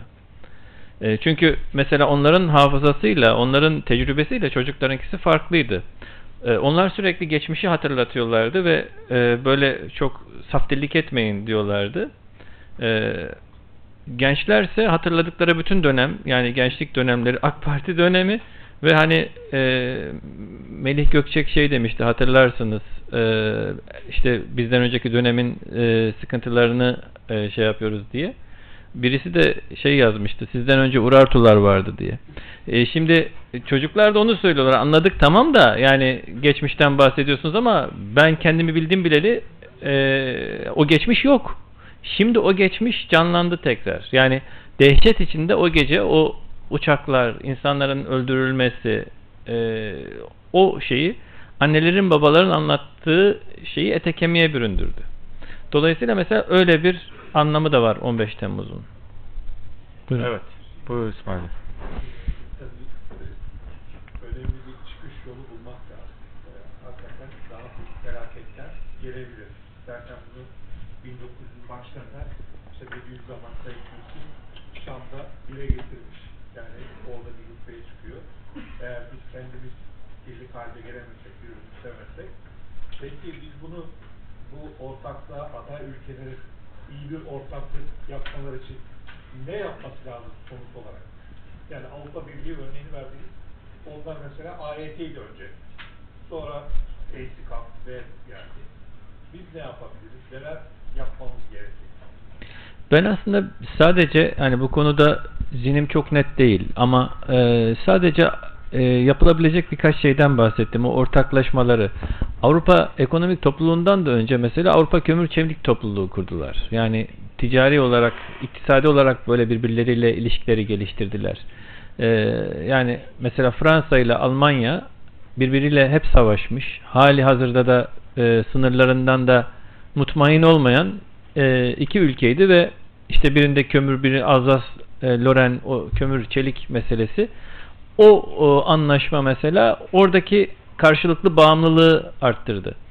E, onun üzerine bir başka e, ilişki geldi. Ama e, bu sadece ülkeler meselesi değil. Yani mesela diyelim ki şu an Suriye'deki rejimle ya da e, işte Yemen'deki rejimle, Suudi Arabistan'daki rejimle olabilecek şey değil bu. İlk insanların akıllarına şey geliyor. Devletlerin oluşturduğu bir birlik geliyor. Oysa belki biraz daha aşağıdan gitmek lazım. Yani mesela e, bazı İslami gruplar da e, bu işi bir kişinin, liderin çözeceğini zannediyorlar ve hilafet diyorlar mesela. Bir halife gelecek ve herkesi birleştirecek. Bu da yine yukarıdan aşağı bir model öngördüklerini düşündürüyor bana. Belki daha aşağıdan yukarıya bir e, ilişki, iletişim, onun ürünü olan yapılar ortaya çıkabilir zaman içinde. Ve o daha sağlıklı olur diye düşünüyorum. Yani nasıl olur onu öngörmek mümkün değil. İstediğiniz kadar da öngörün. Hayat zaten sizin öngörülerinizi hep aşar. Başka bir yere doğru evrilir. Ama sadece şunu e, söylemek mümkün. Tıpkı bu beraberlikleri daha önce inşa etmiş e, olanların yaptıkları gibi o ilişkiyi, o ilişkiler ağını geliştirmek. Mesela o biraz önce sözünü ettiğim şöyle bir dergi düşünün, şöyle bir gazete, şöyle bir sanal e, web sayfası neyse. E, Tunus'ta, Mısır'da, Türkiye'de ne olup bittiğini oradaki en güvenilir insanların diliyle hepimizin anlayabileceği çok dilli belki bir şekilde birbirimizden e, birbirimizi anlatan, birbirimizi haberdar eden bir mesela dergi çok basit, e, ucuz da bir şey de olabilir yani. Ama muazzam bir etki yapabilir. Çünkü ben şunu görüyorum. Mesela Türkiye'de e, Türkiye'den dışarıya yansıyan resme bakıyorum. Burası değil. Yani bambaşka bir resim yansıyor. Yani e, dışarıdan bakıldığında özellikle de Batı medyasıyla bakıldığında Türkiye zaten bir diktatörlük. Mahvolmuş bir durumda. e, yoldan çıkmış durumda. Her şey kötüye gitmiş. Öyle bir ülke görüntüsü var. E şimdi bu görüntü bütün bir İslam coğrafyasına da o B- e, BBC ya da CNN üzerinden yansıyor. E şimdi Türkiye ile ilgili görüntü buysa belki Tunus'la ilgili ya da Moritanya ile ilgili görüntü de aynı olabilir. Çünkü aynı kanallarla geliyor e, bilgi. E, mesela sadece bunu aşabilecek bir iletişim ağını oluşturabilmek, bir sivil iletişim ağını oluşturabilmek. Sadece bu bile çok şeyi değiştirebilir. Haberdar olabilmek. Yani Türkiye'ye mesela e, gelen e, pek çok şu an için o felaketin ürünü olan akademisyenler var. Biz e, Medipol Üniversitesi'nde bir çalıştay yaptık. E, Türkiye'de yaşayan Arap ülkelerinden gelen akademisyenlerin sorunları ve çözüm önerileri diye. Ve şunu gördük. Yani orada e, binlerce kendi alanında çok iyi akademisyen var ve Türkiye bunlardan istifade edemiyor. İşin daha kötüsü şu, onlardan ders almaya hazır öğrenciler var, Arapça konuşan öğrenciler var, e, mülteci çocukları ya da işte e, hali vakti yerinde olup da çocuğunu İtalya yerine Türkiye'de okutmak isteyen Arap ailenin mesela çocuğu. Ama unu, şekeri birleştirip helva yapamayan bir şey var.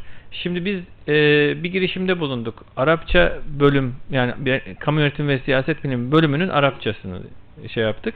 Müfredatını oluşturduk, planını oluşturduk. E, rektörlüğe teslim ettik. Şimdi YÖK'e teslim edecek ama e, YÖK'ten gelecek şeyi biliyorum yani. Hani şey gibi hani öz evladını tanıması gibi e, bir şey yani bu YÖK'ün engel olacağını biliyorum mesela. Onun için e, yapılması gereken birkaç şey var ondan öncesinde. YÖK'ün engel, engelinin kaldırılması için. Bu devirde üstelik bu kadar hassasiyet biraz önce sözünü ettiğimiz hassasiyete rağmen YÖK engel olur mu diye sormayın olur. Ve olacak yani eğer daha baştan engellenmezse bütün bu girişim hakim kalacak. Onlar e, Avrupa ülkelerine gidecekler o insanlar. Çocuklar da şey olacak burada. Ama tersi de olabilir bilmiyorum. Yani işte o şeye verilecek mücadeleye bağlı.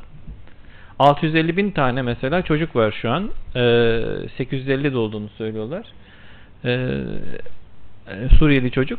Eğitim dışında kalmış çocuk.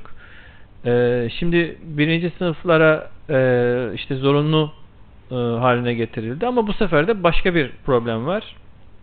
Çocuk geliyor, derste Türkçe konuşuluyor. Ee, korkup şey yapıyor yani şey yapamıyor, adapte olamıyor ve gitmiyor. O çocuk kayıtlara göre okula başlamış çocuk. Ama gitmiyor fiilen. Öteki de Antep'e gitmiştim mesela orada gördüm. Veli de öbür e, çocuğun velisi de rahatsız oluyor. Bu çocuğa siz Türkçe öğretmekle hallede- ayıracağınız zaman yüzünden ben kendi benim çocuğum işte ders te gecikiyor diye şikayet ediyor. Çok saygıdeğer bir e, şey olmayabilir onunkisi ama sonuçta bir endişe ve e, bunu dikkate almak lazım. Yani bunların mesela çözüldüğü bir şey belki çok başka umutları, çok daha başka kapıları açabilir. O kaybettiği ortak hafızaya giden belki yolun önemli taşlarından birisi olabilir o felaketin sonucu buraya savrulan insanlar. Buyurun Hasan Bey. dediğine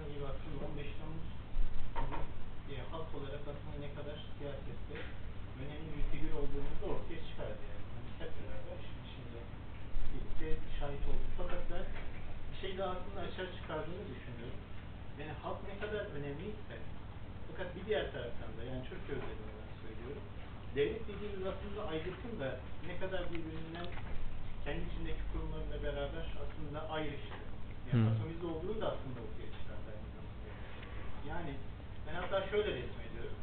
Yani tabiri yerindeyse 15 Temmuz'da e, hükümeti, devleti birileri e, yani tabiri yerindeyse ağzında bulunan kırdılar, öldürecektiler. Fakat halk imdadına yetişti ve ellerinden kurtardı. Yani bir suni teneffüs yaptı buna, bir hayat verdi. Şimdi bir devletin tekrar yeniden ayakta kalması için önemli bir şey. Şimdi darbeden sonraki süreçte, bugüne kadarki süreçte hala o süreçten geçiyoruz. Devletin gerçekten ciddi bir devlet olabilme adına atması gereken adımları attığını mesela düşünüyor musunuz? Yani şu bugüne kadar şeyde. Yani siz sizce mesela bunun için bir şeyde bir takvimde belirlenebilir mi? Çünkü yani önemli kurumların birbirleriyle iletişimleri, kurumların başındakilerin aslında sorumlulukları, bunların e, atamaları, görevleri, sorumlulukları vesairesi açısından da tam bir garabeti de aslında hep beraber de görmüş olduk. Yani darbe sonrasındaki dönemi de bu anlamda bir değerlendirirseniz ne olur? Yani ben e, önemli bir fırsat olduğunu düşünüyorum. Çünkü e, bu tür kopuş zamanları ya da kriz zamanları önemli reformların da yapılması için de fırsat sağlıyor. E, kısmen de bir şeyler yapıldı gibi ama e, asıl yapılması gerekenler değil. Türkiye'de mesela bir ciddi ordu reformuna ihtiyaç var. E, onun yapılması gerekiyor. Yani e, bir söz vardı e, eski 3. dünyanın var olduğu dönemde ama hali hazırda e, batı dışı toplumlar için de geçerli bir söz. 3. dünya ülkeleri kendi toplu, kendi ordularının işgali altındadır diye. E, şimdi bunun bir tehlike olmaktan artık çıkarılması gerekiyor. Yani e, bu son darbe girişiminin korkunçluğundan yola çıkarak işte e, bu e, FETÖ'cüler e, bunu yaptı ama sanki böyle şeymiş gibi. Hani e, daha önce ordu pürüpakmış, hiç böyle bir şey yokmuş e, gibi bir hava estirilmeye çalışılıyor. Onların yaptıkları tabi alçaklık. O ayrı ama ilk defa yaşadığımız bir şey de değil. Yani 10 yılda bir darbe ya da muhtıra yapmış bir e, askeri bürokrasi söz konusu. Dolayısıyla reforma ihtiyaç var. Sadece onların devlet içinden temizlenmesi falan değil. Orada da tabii ki adalete aynı zamanda e, dayanarak bunu yapmak lazım. Ama asıl ordu reformunu gerçekleştirmedikçe emin olamayacağız. Yani güvende olamayacağız. Kendimizi güvende hissedemeyeceğiz. Burada da yine Amerika'yı yeniden keşfetmeye gerek yok. Yani kendi ordusundan yana kendisini güvenceye almış olan e, ülkeler bunu nasıl başarmışlar? Mesela nasıl olmuş da Hindistan tarihi boyunca hiç askeri darbeye maruz kalmamış da Pakistan kalmış. Hindistan'ın avantajı ne? Hindistan orduyu ancak savaşta bir sivil otoritenin birleştireceği şekilde ayırmış. Ayırmış dediğim yani e, işlevsel bir e, ve aynı zamanda da e, sivil bir otoritenin gözetiminde yeniden dizayn etmiş. Ya da baştan itibaren öyle dizayn etmiş. Dolayısıyla darbe olmuyor orada. Ve çok daha istikrarlı oluyorlar ve savaşta da daha başarılılar. Pakistan'la yaptıkları savaşları da yeniyorlar. Yani yendiler bugüne kadar da. Dolayısıyla da e, bu tecrübeyi izlemek lazım. E, zihniyeti değiştirmek lazım. Mesela belki burada birçok insan itiraz edebilir ama inandığım şeyi söyleyeceğim. Ordu peygamber ocağıdır gibi bir söylem var. Siz eğer bir devlet kurumuna böyle bir peygamber ocağı gözüyle bakarsanız ona uhrevi bir şey yüklerseniz o da onu kullanır. Aslında onu mistifiye etmeden tam tersine o mistifikasyonu bozmak lazım. Ordu devlet kurumlarından sadece bir tanesidir. Askerler e, bizim ülkeyi korumak için görevlendirdiğimiz kamu bürokratlarıdır. Ve sivil otoritenin denetiminde olması gerekir. Siz onlara ulu, yüce bir misyon e, yüklerseniz sivil otoriteden kendisini tabii ki üstte görür. Söylemi, zihniyeti değiştirmek lazım. Yani aynı zamanda sadece e, şeyi değil, e, ordu reformunu gerçekleştirmeyi gerçekleştirmeyi kastetmiyorum. Yani sadece askeri eğitim, e, okullardaki müfredatı değiştirmeyi kastetmiyorum. Sadece hukuki ve siyasi önlemleri kastetmiyorum. Yani bir zihniyeti değiştirmek gerekiyor. Evet. Buyur. Hocam e, konuşmanızda örnek verdiniz de e, bazen musibetler kütlerin arasında başlasını sağlayabilir diyor örnek verdik. Yani İslam coğrafyasında da bu devletler bazında ileride uzun vadede yani çok, şu anda çok büyük musibetler var yani coğrafyamızda. 60'ta fazla ülkenin geldiği savaş, bombaları bir coğrafyadan bahsediyoruz. Uzun vadede yine bu musibetleri karşı birleşme olabilir mi? Ben de- Yani belki bu felaket dönemleri evet o bakımdan da bazı taşların yerinden oynadığı dönemlerdir. Hani Türkiye içinde de bunu e, görmek mümkün. Şimdi gerçekten şunu söylüyorlar. Ya işte yargı bir tuhaf bir duruma geldi. İşte eskiden böyle değildi. Ondan sonra şu kamu kurumu böyle oldu, şöyle oldu. Şimdi eski sanki düzen doğru bir düzenmiş gibi e, algılıyorlar bazıları. Halbuki eskiden taşlar yanlış oturmuştu yerine ve kendi içinde gayet iyi işleyen bir sistem vardı. Yani lütfen herkes yargı kararlarına saygı göstersin dendiğinde yargı kararlarının ne yönde cereyan edeceğini hepimiz biliyorduk. şimdi bu şey değişti. İlk defa taşlar yerinden oynadı ve sahiden doğru şekilde tesis etmenin ya da gömleğin ilk düğmesini doğru iliklemenin bir fırsatı var. Ama bu tür dönemler aynı zamanda işte önceki e, sureta e, düzgün, düzgün işleyen sistemin de bozulduğu dönemlerdir. Ama aynı zamanda da bir imkan dönemleridir. Yani işte bu insanlar kalkıyorlar bir yerden bir yere icret etmek zorunda kalıyorlar. Göç etmek zorunda kalıyorlar. O eski yapılar bir yandan da bozuluyor. Bunda evet aynı zamanda bir imkan da var. Evet. Evet buyurun. Şimdi hocam e, Söyle. kafamda aslında oturtamadığım bazı ironik durumlar var. Şöyle ki e, Esed'e bakıyoruz asker kökenli babası itibariyle söylüyorum. Kaddafi asker kökenli. E, yine Saddam asker kökenli. E, bunları tümünü topladığında Erdoğan'a karşı e, bir desteğin oluşmasını sivil kökenli oluşumuna mı bağlamamız lazım? Eğer evet dersek O halklarda mı? O bölgede mi? Yok, e, askeri kökenli olanlara Evet. halk bir mukavemet gösteriyor. Erdoğan da bu gösterenlerin arasında. Yine askeri bir darbeye maruz kaldığı için. E, yine ironi şurada başlıyor benim kafamda. E, Fethullah Gülen de bir e, girişimde bulunmaya başladı ama bu bir sivil hareket. Bu ironi değil mi sizce? Ve yine Peygamber Ocağı dediniz askerler için. E, aynı zamanda kale, kalesi olarak da tanımlıyoruz bunu. Yani birbiriyle çelişik ve ironik durumlar. Nasıl değerlendiriyorsunuz? Aslında mesela sonuncusundan başlayalım. Ee, laikliğin kalesi olmasıyla e, peygamber ocağı olması birbiriyle çelişmiyor. Şu anlamda çelişmiyor. Eğer gerçekten sadece sembollerden ibaret olarak görürsek hayatı çelişiyor.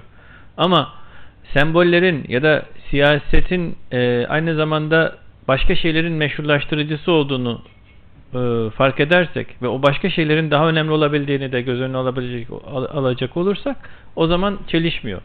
O mesela e, Cumhuriyet tarihi boyunca ordu laikliğin e, işte kalesi oldu ya da bütün darbe ve muhtıraları laiklikle şey yaptı. Hani laiklikten sapma. En son Yurtta Sulh Konseyi'nin de bildirisi öyleydi. Şey de öyleydi. 60 darbesinin bildirisi de öyleydi. 97'nin de 12 Eylül'ünde hepsinin öyleydi. 12 Mart'ında. Ee, ama aynı ordu Osmanlı döneminde de şeriattan sapıldı diye darbe yapıyordu. Şimdi burada problem şu. Yani kendisini bunu yapanın nasıl meşrulaştırdığına bakmamamız gerekiyor. Zaten darbenin bahanesi olur, gerekçesi olmaz. Yani o gerekçelerin e, hiçbirine itibar etmemek gerekiyor. Osmanlı döneminde ordu kendisini ayrı bir güç olarak hissettiği andan itibaren siyasete ayar vermeye başladı. Karşısında en önemli düşman ya da güç olarak sultan vardı, saray vardı. Sarayın oluşturduğu şemsiye onun topluma tam tahakküm kurmasını engelliyordu. O yüzden oraya yöneldi. Yani sürekli olarak oraya ayar verdi, oraya şey yaptı. Ee, işte kazan kaldırdı sürekli olarak. Yani ta Yeniçerilere kadar götürmek mümkün. Ama asıl kurumsallaşmış bir e, gerilim kaynağı olarak e, askeri bürokrasiyi 19. yüzyılda görüyoruz biz. Yani o işte Sultan Abdülaziz'in halledilmesi, onun şüpheli ölümü, öncesi, sonrası yani çok acılı bir tarih aynı zamanda. Ee, ve oradaki gerekçeler işte şeydi yani gerekçelerden bir tanesi de e, işte bu şeyin sarayın sultanın şeriattan saptığıydı. O, onlara çok bu bakımdan şey yapmamak lazım. Yani her halükarda kendisini bir şekilde meşrulaştırabilmek için egemen fikirlerden yararlanıyor. O dönemdeki egemen fikirler en azından entelektüeller nezdinde oydu. Daha sonraki dönemde egemen fikirler e, entelektüelleri kastediyorum. Yani ya da okumuş yazmış entelijansiyayı şunu bunu. Burada da layıklıktı ve ona e, şey yapıyor, atıf yapıyor. Ona çok şey yapmamak lazım. Bir de mesela e, Gülenist e, güçlerin e, şu anki e, pozisyonuna bakarak hani sivil e, bir şeyden gelmesini de ayrıca şöyle değerlendirebiliriz. Bir hareketin başlangıcı bakımından e, öyle olması ya da kendisini öyle göstermesi e, söz konusu olabilir ama bu onun öyle olduğunu göstermez. Yani zaman içinde de mesela oraya doğru evrilmiş olabilir. Çünkü iktidar gerçekten çok büyük bir has kaynağı. Dünyadaki en büyük has kaynağı. E, ve yani paradan, güzel bir yemek yemeden ya da cinsellikten falan çok çok daha öte büyük bir has kaynağı. Ee, Yüzüklerin Efendisi filmini hatırlar mısınız bilmiyorum ama hani seyredenler tabi herkes seyretmemiştir muhtemelen ama orada çok güzel bir yanardağ sahnesi vardı. Ee, böyle kötülüğü temsil eden bir yüzük var. Aslında iktidarı da temsil ediyor o yüzük. Ee, bir genç e, dünyadaki o kötülüğü ortadan kaldırabilmek için o yüzüğü alıyor ve e, ancak yanardağın ateşi yok edebiliyormuş o yüzüğü. Başka hiçbir şekilde yok olamıyormuş o yüzük. Yanardağın kıyısına kadar geliyor ama gelene kadar ne badireler atlatıyor, ne böyle canavarlarla savaşıyor, böyle işte perilerle, şunlarla bunlarla. Ve sonuçta yüzük parma yüzük elinde can, e, yanardağın kıyısına kadar ulaşıyor. Yüzüğü atacak ve kötülüğün te, kötülüğü temsil eden o şey bitecek. Yeryüzü cennete dönecek. Ama atamıyor. Yüzünde gözlerinde şeytani bir gülümseme beliriyor ve o benim diyor ve parmağına takıyor. Ondan sonra da bütün dünyada işte felaketler başlıyor tekrar. Yani e, bu kişiler içinde, hareketler içinde böyledir. E, o yüzden zaten filozof boşuna dememiş iktidar yozlaştırır, mutlak iktidar mutlaka yozlaştırır diye. O yüzden denetlemek gerekiyor. Yani herkesi denetlemek gerekiyor bu anlamda. Yani e, babanızın oğlu da olsa, e, kendiniz de olsanız, hani bu adam ya da bu kadın dünyanın en uysal insanı herhalde o yapmaz dememek gerekiyor. İktidar söz konusu olduğunda onu bir atom bombasını böyle e, iyi ya da bir atom enerjisini, nükleer enerjiyi bir santralde e, zapturapt altına almak gibi zapturapt altına almaya çalışmak gerekiyor. Çünkü gerçekten bozuyor. E, bu yapı için mesela da aynı şey gerçekleşmiş olabilir. İnsan çünkü şey de kendi zihninde meşrulaştırabilir. Ya ben e, şey yapmasam şimdi başka bir şey olacak. Oysa şöyle olursa böyle olur, öyle olmazsa şöyle olur diye. Hani diyelim gümrükte ya da başka bir yerde yolsuzluk yapmak isteyenin e, gerekçeleri vardır ya. Ben yapmasam başkası yapacak. Ben yapmazsam beni burada barındırmazlar. Milletin akıllısı ben miyim? E, benim de eve ekmek götürmem lazım. Ben şimdi buradan çalayım da biraz daha sonra iyilik yaparım insanlara. E, sevap işlerim o onu telafi eder gibi. Evet. Buyurun. Hocam birkaç konuyu e, izah edeceğim. Ondan sonra da soruyu soracağım. Hı. Şimdi aşağı yukarı 90 yıllık bir cumhuriyet tarihi mesela ve ilk anayasanın dışında sivil bir anayasa yapılamadı. O da zaten askeri kökenli gelen işte generallerin belki İsmet İnönü bir eksen. E, bu bir yana 90 yılda bir anayasa yapılamadı. İkincisi şeyi vardı. Adapazarı'nı çok abiler bilir herhalde burada. E, İzmit Caddesi diye bir cadde vardı. Depremden öncesine kadar bir şeridi kapalıydı. Sadece bir tane e, şey var. Yol çift şerit geliyor. Ortada bir tane tarihi eser. Anıtlar Kurulu'na kayıtlı. Bunu e, belediye Aziz Duran döneminde bir türlü kaldıramadı. Bir de Orhan Camii'nin önünde iki katlı bir eski bina vardı. Affedersin içine tuvalet olarak yaptılar. Şimdi deprem oldu. O gece e, ilk iş makineleri gitti o iki binayı yıktı. Sonra da milletin önü açılmış oldu efendim. Çok güzel. anlam veremiyorum. Yani bu 90 yıllık tarihi görüyoruz. Kendi şeyimizi de biliyoruz. Yani nasıl bir yapıya sahip olduğumuzu da biliyoruz millet olarak. Yüzde elli oy aldık. Daha ilerisi de yok. Buna rağmen şu anda ya bütün bu sıkıntının içerisinde başkanlık sistemi konuşulacak mıydı diye kendi içimizdeki eleştiriyi ben anlayamıyorum. Ne zaman konuşacaktık? Yani biz 90 yıl anayasa yapamayan biz. Yüzde elli almışız yapamamışız. Bir yolu belki 50, 40-50 yıl tarihi eser diye yol kalmış. Yani hangi dönemde yapacaktık? Bu başkanlık sistemi bu dönemde yapılmazsa. Şimdi problem belki başkanlık sistemi değil ama Ya onun şunu da söyleyeyim. Hı. 7 Haziran'ı yaşamadık. 7 Evet. Haziran'ı yaşadık. Ve ben e, en çok şey yapıyorum yani şuna hayret ediyorum. Ya ben seçim olduğu gün saat 7'de kalktım Amerika'nın seçimi. 7'de namaza kalktığım zaman baktık. Dediler ki Amerika'nın başkanı Trump. Tamam. Bitti. Ya ben de böyle uyanmak istiyorum. Bir belediye başkanı gibi. Ben de seçim günü benim başkanım kim? 3 ay geçiyor. Yok bilmem istik, istikşafi miydi ne? Görüşmeler, şu görüşmeler, o ona gidiyor, bu buna gidiyor. Yani e, ben bu soruyu soranların bizim kesimden olmasına anlam veremiyorum. Yani başkanlık sistemi şimdi gerekiyor. Bence çok geç bile kaldı.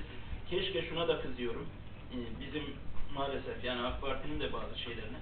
Ya o kadar kaynaklar var, o kadar insan var. Sizin şimdiye kadar anayasanın 2-3 tane alternatif anayasanız hazır olsaydı da MHP bu kıvama geldi, sonraki gün meclise getirseniz hala ortada bir şey yok. Yani Eyvallah. Anlaşıldı. Teşekkür ederim. Şimdi- Var mı ilave bir şey? yok. Peki. Ö- Önce çok Teşekkür e, ederim. teşekkür ederim ben de katkınız için. Çok güzeldi, yani çok orijinal ve e, hoştu. E, şeyi söylemek lazım belki. Öncelikle bu başkanlık sistemi ya da parlamenter sistemle ilgili e, aşırı beklentiye girmek doğru değil bence. Yani parlamenter sistem tamam hani bizim kaderimiz değil. Yani böyle ya da hani ama parlamenter sistemi nasıl değiştirirsiniz diyenlerden değilim ben. Zannediyorlar ki parlamenter sistem Türklerin Ötüken Yaylası'ndan getirdiği sistemdir. Yani ya da 3000 senedir burada varmış da şimdi değiştirilecekmiş gibi. E, öyle değil yani. Ama başkanlık sistemine de böyle her derde deva gözüyle bakmak yanlış. Hı hı. Evet ama doğru o onu açabilir. Bir de nasıl e, nasıl bir muhtevayla getirileceğine de bağlı. Mesela hükümetin başkanlık sistemi istemesi kötü değil. Ama onu e, şu ana kadarki getirme ya da sunma şekli ha, işte problem evet o. Mesela e, şey değil. E, onu yapış şekli iyi değil. Yani hala mesela nasıl bir başkanlık sistemi olacağı konusunda herkes başkanlıktan söz ediyor. Baharda bir referanduma gideceğimizi biliyoruz. Ama nasıl bir sistemle gideceğiz? Amerikan tipi mi? Yani e, kuvvetler ayrılığının tam olarak gerçekleştiği bir şekilde mi yoksa Azerbaycan tipi gibi tuhaf e, şeylerle mi? Yani herkesin her, her, her şeyin bir yerde toplandığı bir şekilde mi olacak? Şimdi birincisi olursa ben evet derim, ikincisi olursa hayır derim. E ben de yani ki bütün bu e, şeye rağmen Türkiye'de pek çok insanın aynı durumda olduğunu düşünüyorum. Yani alternatiflerle kıyasladığı zaman tabii ki kıyasladığım zaman yani bu iktidarı, bu hükümet benim için çok çok daha tercihe şayan. Ama hiçbir zaman e, elde var bir diye bakmamak lazım topluma. Yani hükümetin de böyle bakmaması lazım. Çünkü hani Fakı Baba örneğinde ceketimi koyunca seçtiremem mi artık görmüş olması lazım. Ya da 7 Haziran'la 1 Kasım seçimler arasındaki fark. 7 Haziran çok önemli bir uyarıydı. Yani e, gerekirse senin elinden o yetkiyi alırım dedi toplum. Dolayısıyla mesela bu başkanlık sisteminin doğru yapıl tartışmasının doğru yapılmadığını düşünüyorum. Yani daha e, muhtevaya dönük olarak konuşmak lazım. Şu doğru yani muhalefet mümkün olduğu kadar topu tacı atmaya çalışacak. Başka mevzuları işin içine karıştırmaya çalışacak. Ama orada inatla ve ısrarla e, kuvvetler ayrılığını tam olarak gerçekleştirmiş bir başkanlık sistemi modelini anlatmaya çalışması lazım hükümetin. Hali hazırda yani bahar içinse eğer gerçekten e, şu an başlamış olması lazım bunun. Ama şu an bu da yapılmadı. Yapılmıyor yani. Son 2-3 seçime biz anayasa değişikliği diye kullanıyoruz. Evet. Ya neyi Demek O da doğru, başka bir evet. şey var yani. Bir, ama bir şeyi de belirteyim. Orada da mesela tamamen haksızlık da etmemek lazım. Zaten Ee, haksızlık etmiyorum. Ben yine evet. bu partinin üyesiyim. Ben bu partiye Evet, evet. veriyorum. Başka şu anda da alternatif var. ama kendi içimizde olduğum için konuşuyorum. Yani Evet. o kadar da o kadar siz anayasa profesörleri şunlar bunlar e? Mesele iyi anayasa yapmak değil sadece. Anayasa bir güç ilişkilerindeki e, somutlaşmayı ifade ediyor. Yani bir güç dengesinin bir yansıması gibi. Evet. Mesela şeyi de unutmamak lazım. Belki de e, bundan 5 sene önce ya da 7 sene önce AK Parti bir anayasa yapmış olsaydı böyle bir anayasa olmayacaktı ya da daha farklı olacaktı. Ee, şeyi var mesela AK Parti'nin daha önce hazırlattığı anayasa önerileri var. Şimdi AK Parti onu sahiplenmiyor. İyi ki sahiplenmiyor. Kötüydü çünkü. Ee, hatta onu yazan anayasa profesörleri de sahiplenmiyorlar. Biz diyorlar o günün şartlarında olabilecek en özgürlükçü anayasa olarak bunu yazdık. Doğru. Benim için iyi değil o. Yani mesela diyelim ki ben anayasada hani değişmez maddeler değiştirilmesi, teklif daha edilemez maddeler istemiyorum mesela. Ee, Thomas Paine çok güzel bir sözü var. İbrahim hatırlayacaktır derste söylemiştim. Değiştirilemez maddeler Dirilere hükmetmesidir diyor. Evet, anayasaya diyor değişmez maddeler koymak ölülerin dirilere hükmetmesidir. Oysa her kuşak kendi geleceğini kendisi belirlemelidir diyor. Şimdi e, mesela bu şu an yapılacak olsa daha iyi olabilir. Bir de anayasa yapma meselesi aynı zamanda bir siyasi partnerliği de ifade ediyor. Bir ittifakı da ifade ediyor. Anayasayı gücünüz ne kadar fazla olursa olsun tek başınıza yapamayabiliyorsunuz. Yani sadece bu sayı meselesi değil. Sayısal güç değil. Siyasi güç meşruiyet meselesi. Şey diyor ki Aristo e, bundan 2400 sene önce bütün bir Akdeniz coğrafyasını, havzasını dolaşmış ve bugünkü e, Tunus'a gitmiş. Orada e, o günkü adıyla Kartaca'ya gitmiş. Orada şeyi görmüş. Kartaca'nın bir anayasası var ve Kartaca'nın halkı bu anayasaya çok e, bağlı, çok memnun.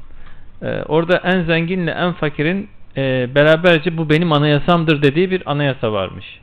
Belki de Kartaca o uzun zaman devam eden gücünü ondan aldı.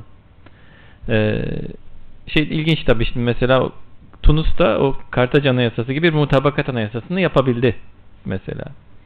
Ee, biraz da böyle bir e, şeyle bakmak lazım. Mesela HDP ile ilişkiler böyle olmasaydı, e, PKK çözüm sürecini sabote etmemiş olsaydı, bugün yapılacak, o gün yapılacak olan anayasa daha farklı olacaktı. Bugün olursa daha farklı olacak.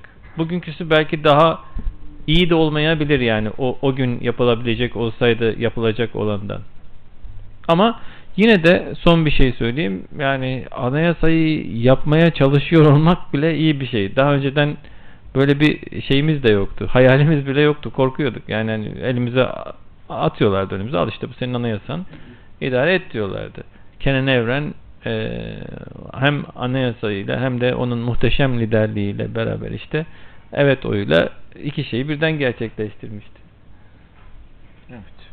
Buyurun. Hocam, e, konuşmanın başında e, gönül coğrafyamızda e, mezhepçi e, söylemlerin çok e, keskinleştiğini, bunun e, ümmet olarak bize ciddi e, zarar verdiğini e, ifade ettiniz. E, hakikaten işte e, Yemen'de, Suriye'de ve Irak'ta yaşadığımız olaylar e, bu fitneyi e, ateşledi. Yani birileri de e, ısrarla sürüklemeye devam ediyor. Sosyal medyada da e, bu manada e, dehşete inici şeyler var. E, videolar var, paylaşımlar var. Hızla gidiyor bu. Bu ister istemez bizim e, ülkemize de e, kendi içinde de e, olumsuz yansıyor. Bir tane örnek vereceğim mesela. Geçtiğimiz günlerde bir e, cemaat e, liderinin babası vefat etti. Bir başka cemaat lideri de ona e, taziye gitti ama giderken de çok korkarak gitti. Ama gitti. Gittiğine de pişman oldu. Bu sefer linç edilmeye başlandı. Yani sen nasıl olur da işte falanca e, mezhebin tem, çokça temsil edildiği e, ülkeye sempatiyle bakan birisi olarak işte e, onun taziyesine nasıl gidersin? Yani böyle yansımalar oldu. Ben buradan şunu demek istiyorum. Yani siz üniversite camiası olarak, akademisyenler olarak bu ateşin, bu ateşinin söndürülmesine yönelik herhangi çalışmalarınız var mı? Tabii burada Mehmet abiye de e, vakıf olarak şey yapıyor. Yani sivil toplum kuruluşlarının da bu fitne ateşinin söndürülmesi en azından hafifletilmesi yönünde e, bir şeyler e, yapmamız gerekmiyor mu, yapıyor muyuz? E, o konudaki görüşlerinizi almak istiyorum. Teşekkür ederim bu sorunuz için. Çünkü gerçekten şu an için en hayati e, meselemiz bu. E, en ciddi yakın tehlike de bu.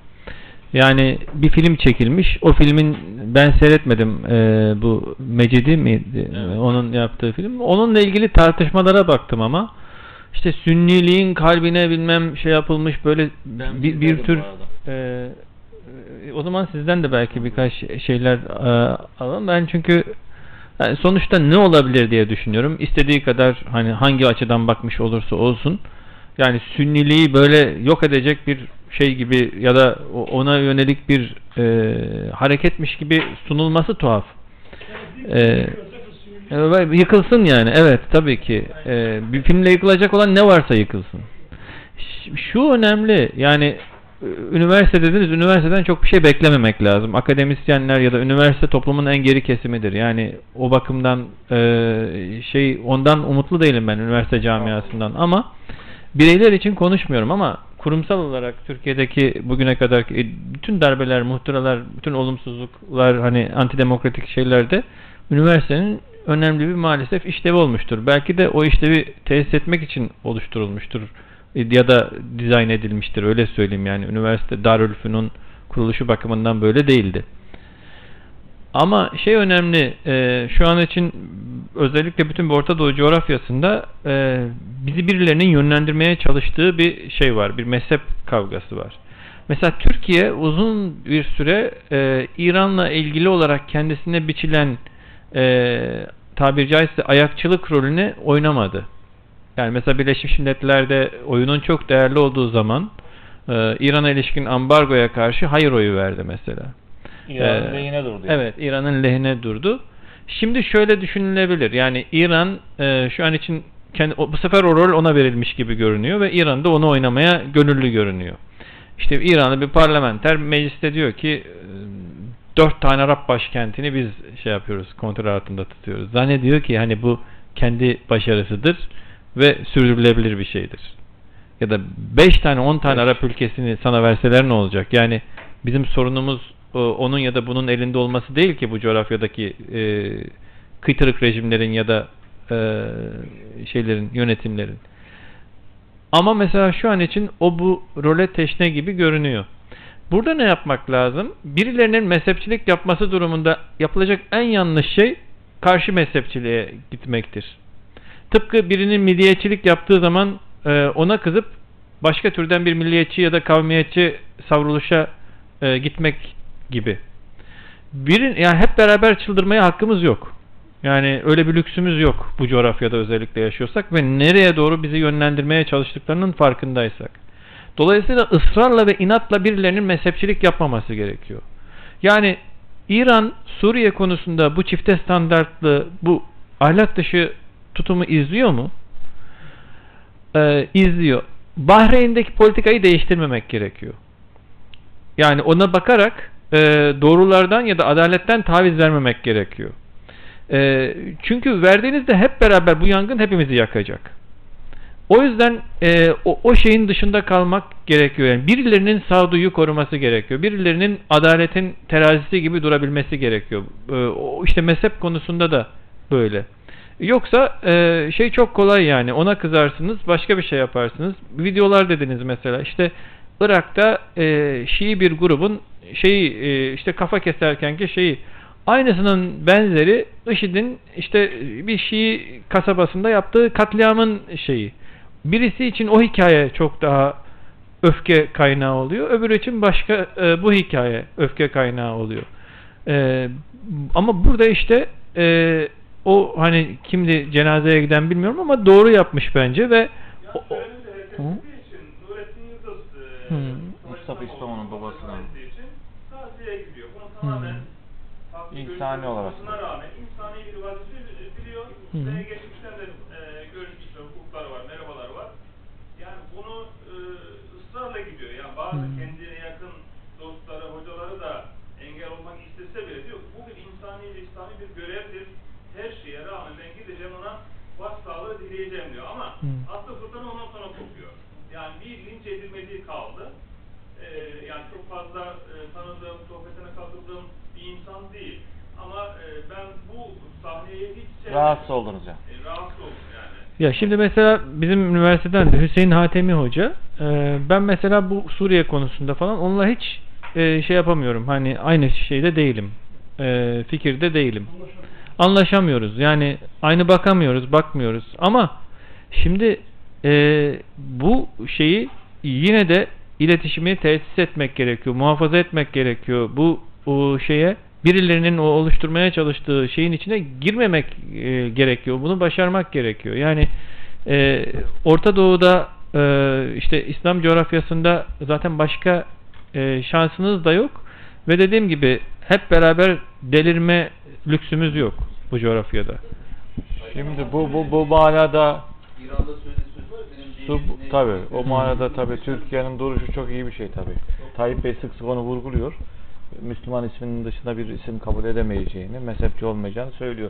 Tabi Hazreti Peygamber'in yani örnekliğinde e, Yahudi komşusunun cenazesine karşı hürmetinin duruşunu, hatta komşusunun çocuğunun evcil hayvanın öldüğündeki ona karşı yaklaşımı ortada olduğu bir şekilde bir İslami anlayışın temsili olarak böyle bir şeye tepki göstermenin sağlıklı olmadığı gerçeği ortada. Bir de Ama bir şey bu kaşınıyor. Buyurun Ee, lütfen. Unutmuştum onu e, müsaadenizle. Şimdi mesela Şiileri de kolektif bir bütün olarak almamak lazım. Sanki bütün Şiiler e, Suriye'deki Esad rejimini destekliyormuş ya da yapılanlardan memnunmuş gibi düşünmemek lazım. Yani e, şunu dile getirenler var mesela. Lütfen Şii milis demeyin. Hizbullah milisi deyin. Çünkü Evet. ben diyor Şii olarak e, Suriye'deki bu şeyden ülkemin politikasından utanç duyuyorum diyor. Yani onaylamıyorum diyor. Numan bir Bey kişi bunu bile olsa da birkaç yani. kere Evet. bahsetti. Numan Bey bunun altını Hizbullah'ın önemli isimlerinden birisi mesela e, yerden yere vurdu şu anki Hizbullah politikasını. E, İran'da da başka bir İran daha var. Onlar da Şii ve eleştiriyorlar kendi ülkelerini. Tıpkı şey gibi düşün yani biz Türkiye'de yaşıyoruz diye birbirimizle yağlı ballı mıyız? Yani hep aynı politikaları mı savunuyoruz? Herkes köken olarak Sünni olabilir ya da ağırlıklı olarak Sünni olabilir ama biz bir değiliz. İşte o ayrı olanı da görmek ve göstermek gerekiyor. Yani e, bu ülkede mesela İslami kesimden gelen pek çok insan çocuklarına İran devriminin liderlerinin isimlerini vermiştir. İran devrimine karşı büyük bir Sempati. sempati, hayranlık, destek şey yapmıştır. İran-Irak savaşı boyunca gönlü hep İran'dan yana olmuştur. Zaten haklı olan da İran'dı o savaşta. Üzerine empoze edilmiş bir savaştı İran-Irak savaşı. Ama şimdi bir hayal kırıklığı var. Şimdi burada o hayal kırıklığından yola çıkarak İran devletine yönelik hayal kırıklığından yola çıkarak mezhepçiliğe yönelmek tıpkı bir vakitler Türkiye'ye kızıp da Sünniliğe düşman olmaya benzer.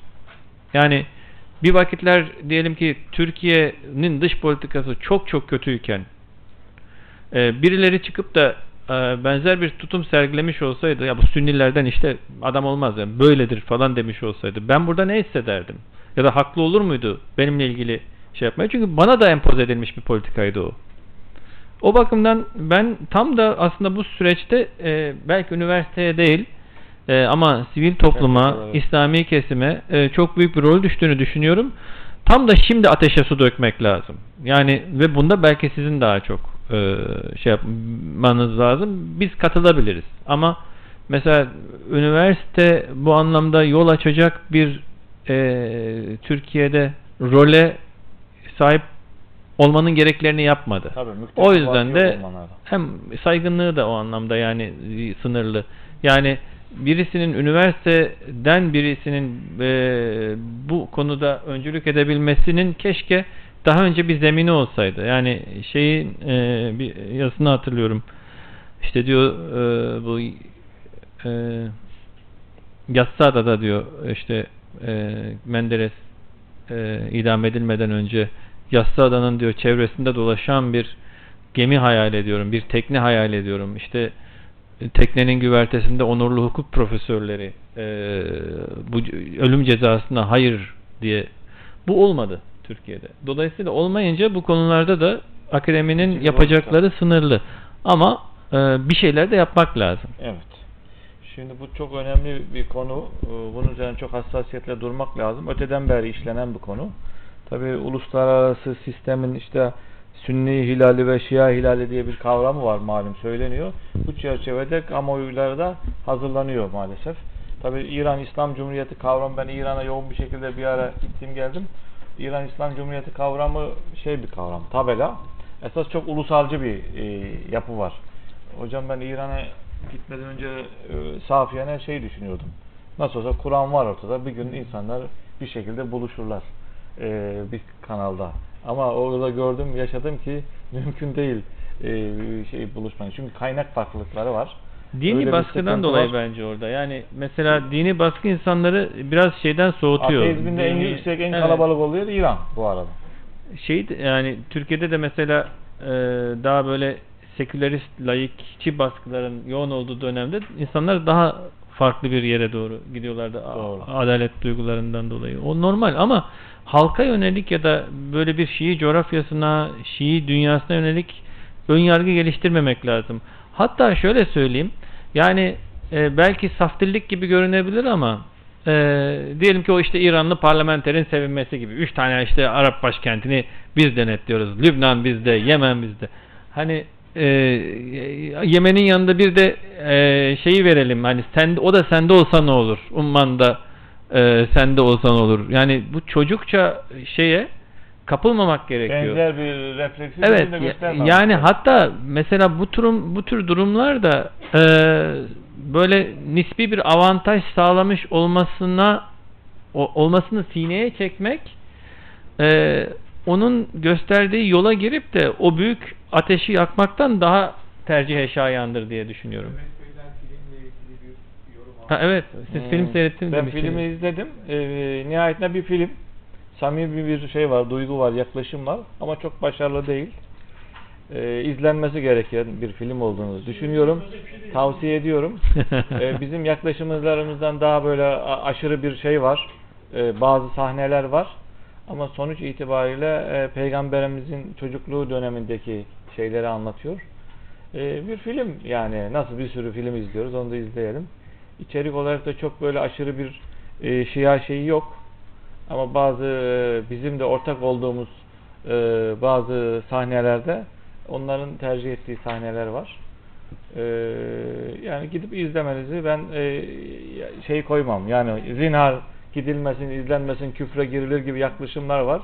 Ben o yaklaşımda değilim. Bir film olarak izlenebileceğini hatta bazı güzel annelik duygusunun çocuk Seyrederken psikolojisinin- ağlayanlar da var. Yani mesela e, bazı şeylerini diyor işte ben de çok e, şey yapmadım ama diyor aynı yönetmenin daha başarılı filmlerini gördüm Tabii, diyor çok mesela. başarılı değil film. E, ama Bir yani bir duygulanıp var. ağladığım sahneler oldu diyor mesela Tabii. izleyen birisi. Fil vakasını, ondan sonra Bahira vakası gibi güzel şeyler var. Sahneler var. bir Şii ile bir e, ş- e, Sünni yan yana oturup da kolsalar e, sadece sümük ağlayabilirler diye bir yorumlar. e, duydum. Yok bunlara gerek yok böyle şeylere de. Yani çok nötr bakmak lazım. yargılar Bir film yani. Ama Vay. doğru yani. Evet. Peki. Çok mana yüklememek lazım. Pozitif veya negatif anlamda diye düşünüyorum. Çünkü ne filmler izliyoruz biz hayatımızda. Çağrı'nın bir de kendimize bakalım değil galiba değil Çağrı'nın mi? kalitesi değil, Ya. teknik olarak değil. Peki. e, çok teşekkür ediyoruz. E, vaktimiz var mı? Eksik kalmasın. Katkısı sorusu olan arkadaşlarımız. Hocam son olarak katacağınız bir şeyler varsa. Yok yeter galiba dinlediğiniz için. Hüseyin Hoca e, Suriye konusunda ilerlemeyi mi düşünüyoruz? Yani benim e, birkaç tane şeyini Twitter'da şeyini hatırlıyorum. E, işte bu müdahalenin e, daha yanlış olduğunu ya da işte çok şey zihnimde net kalmamış ama gördüğümde rahatsız olduğumu hatırlıyorum. Kendisine de söyledim. Çünkü çok hürmet ederim ben kendisine. Severim de. Yani o böyle konuşma tarzı şeyi falan. He, ondan sonra ee, cevap vermedi mesela yani şey yapmadı e, ters de bir şey söylemedi ondan sonra ama yani galiba her insanın ya da her kesimden birilerinin bazı konularda zaafları olabiliyor. İşte burada birisinin e, şey yapması lazım. Yani bazen eşler arasında da olur ya ailede de. Haklı olduğunuz halde he, susarsınız ya da konuyu değiştirirsiniz. O size çok şey katar, çok şey kazandırır. Yani o an söyleyecek sözü söylemenin verdiği rahatlığı e, değil de yani daha uzun vadeli ilişkinin geleceğini düşünürsünüz ya. Burada da böyle olmak lazım yani birisinin sağduyulu olması lazım. Bu da en fazla e, bize düşer ya da en azından ben kendime düşenin bu olduğunu düşünüyorum. Şimdi bu 15 Temmuz oldu. Ertesi günü işte benzer bir şekilde bir cemaatin mensubu 15 Temmuz'dan önce başbakana başdanışman olarak atanmış. 15 Temmuz'un sabahı bugünü söz konusu ediyor bu ulemamızdan birisi.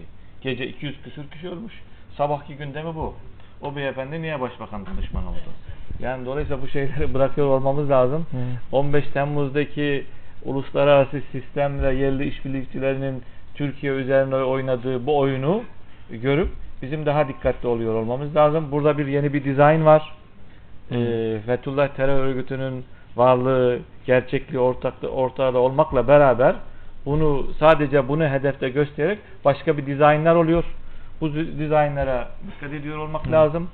Yani bü- bürokratik oligarşiyle mücadele düşüncesi ve duygusuyla siyasi hayattaki bir e, çabanın bugün geldiğimiz nokta itibariyle gözden geçirilmesi geldi. Lazım olduğunu düşünüyorum. E, dolayısıyla ayrıca 28 Şubat sürecindeki yapılacak, yapılmış olanların bundan sonra daha fazla şekilde veya benzer bir şekilde yapılabilme ihtimallerine bu davranışların çanak tutacağını e, e, zannediyorum hocam. Evet. Dolayısıyla Evet, bizlerin esas itibariyle duygu ve düşüncelerimizi makro düzeyde e, düşünmemiz lazım. Yani ümmet düzeyinde, bölge düzeyinde düşünüyor olmamız lazım diye düşünüyorum. Affınıza sığınarak bunları ifade etmek istedim. Oldu, Globalleşen yani. dünyada bir globalleşen İslam bölgesi bir şeyi var. Çözüm arayışı var.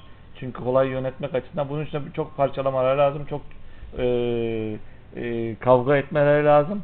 Dolayısıyla bunun şeyinde daha çok yerel değil de çok uluslu ve tarihi kökenlerimizi göz ardı etmeden ve geleceğimizi göz ardı etmeden bir duruş sergilememiz lazım. Bu senden benden bizden başlıyor. STK'lardan başlıyor. Eğer bizim STK'mızın varlığı sadece merkeze konarsa o zaman paralel yapı doğal olarak çıkar. Yani bir Amaç paralel yapı gider, başka Hı. paralel yapı çıkar. Bizim merkeze koyacağımız şeyin kurum ve kuruluşlarımız değil, Doğrularımız kişisel olarak ahiret geleceğimiz olması lazım. Devlet, millet olarak da bu memleketin, bu vatanın devamlılığı o esas olması lazım diye düşünüyorum. Buradan ders çıkarmamız lazım. Dolayısıyla Şii düşmanlığı, e, Sünni sempatizan, sempatizanlığı çok tehlikeli bir şey.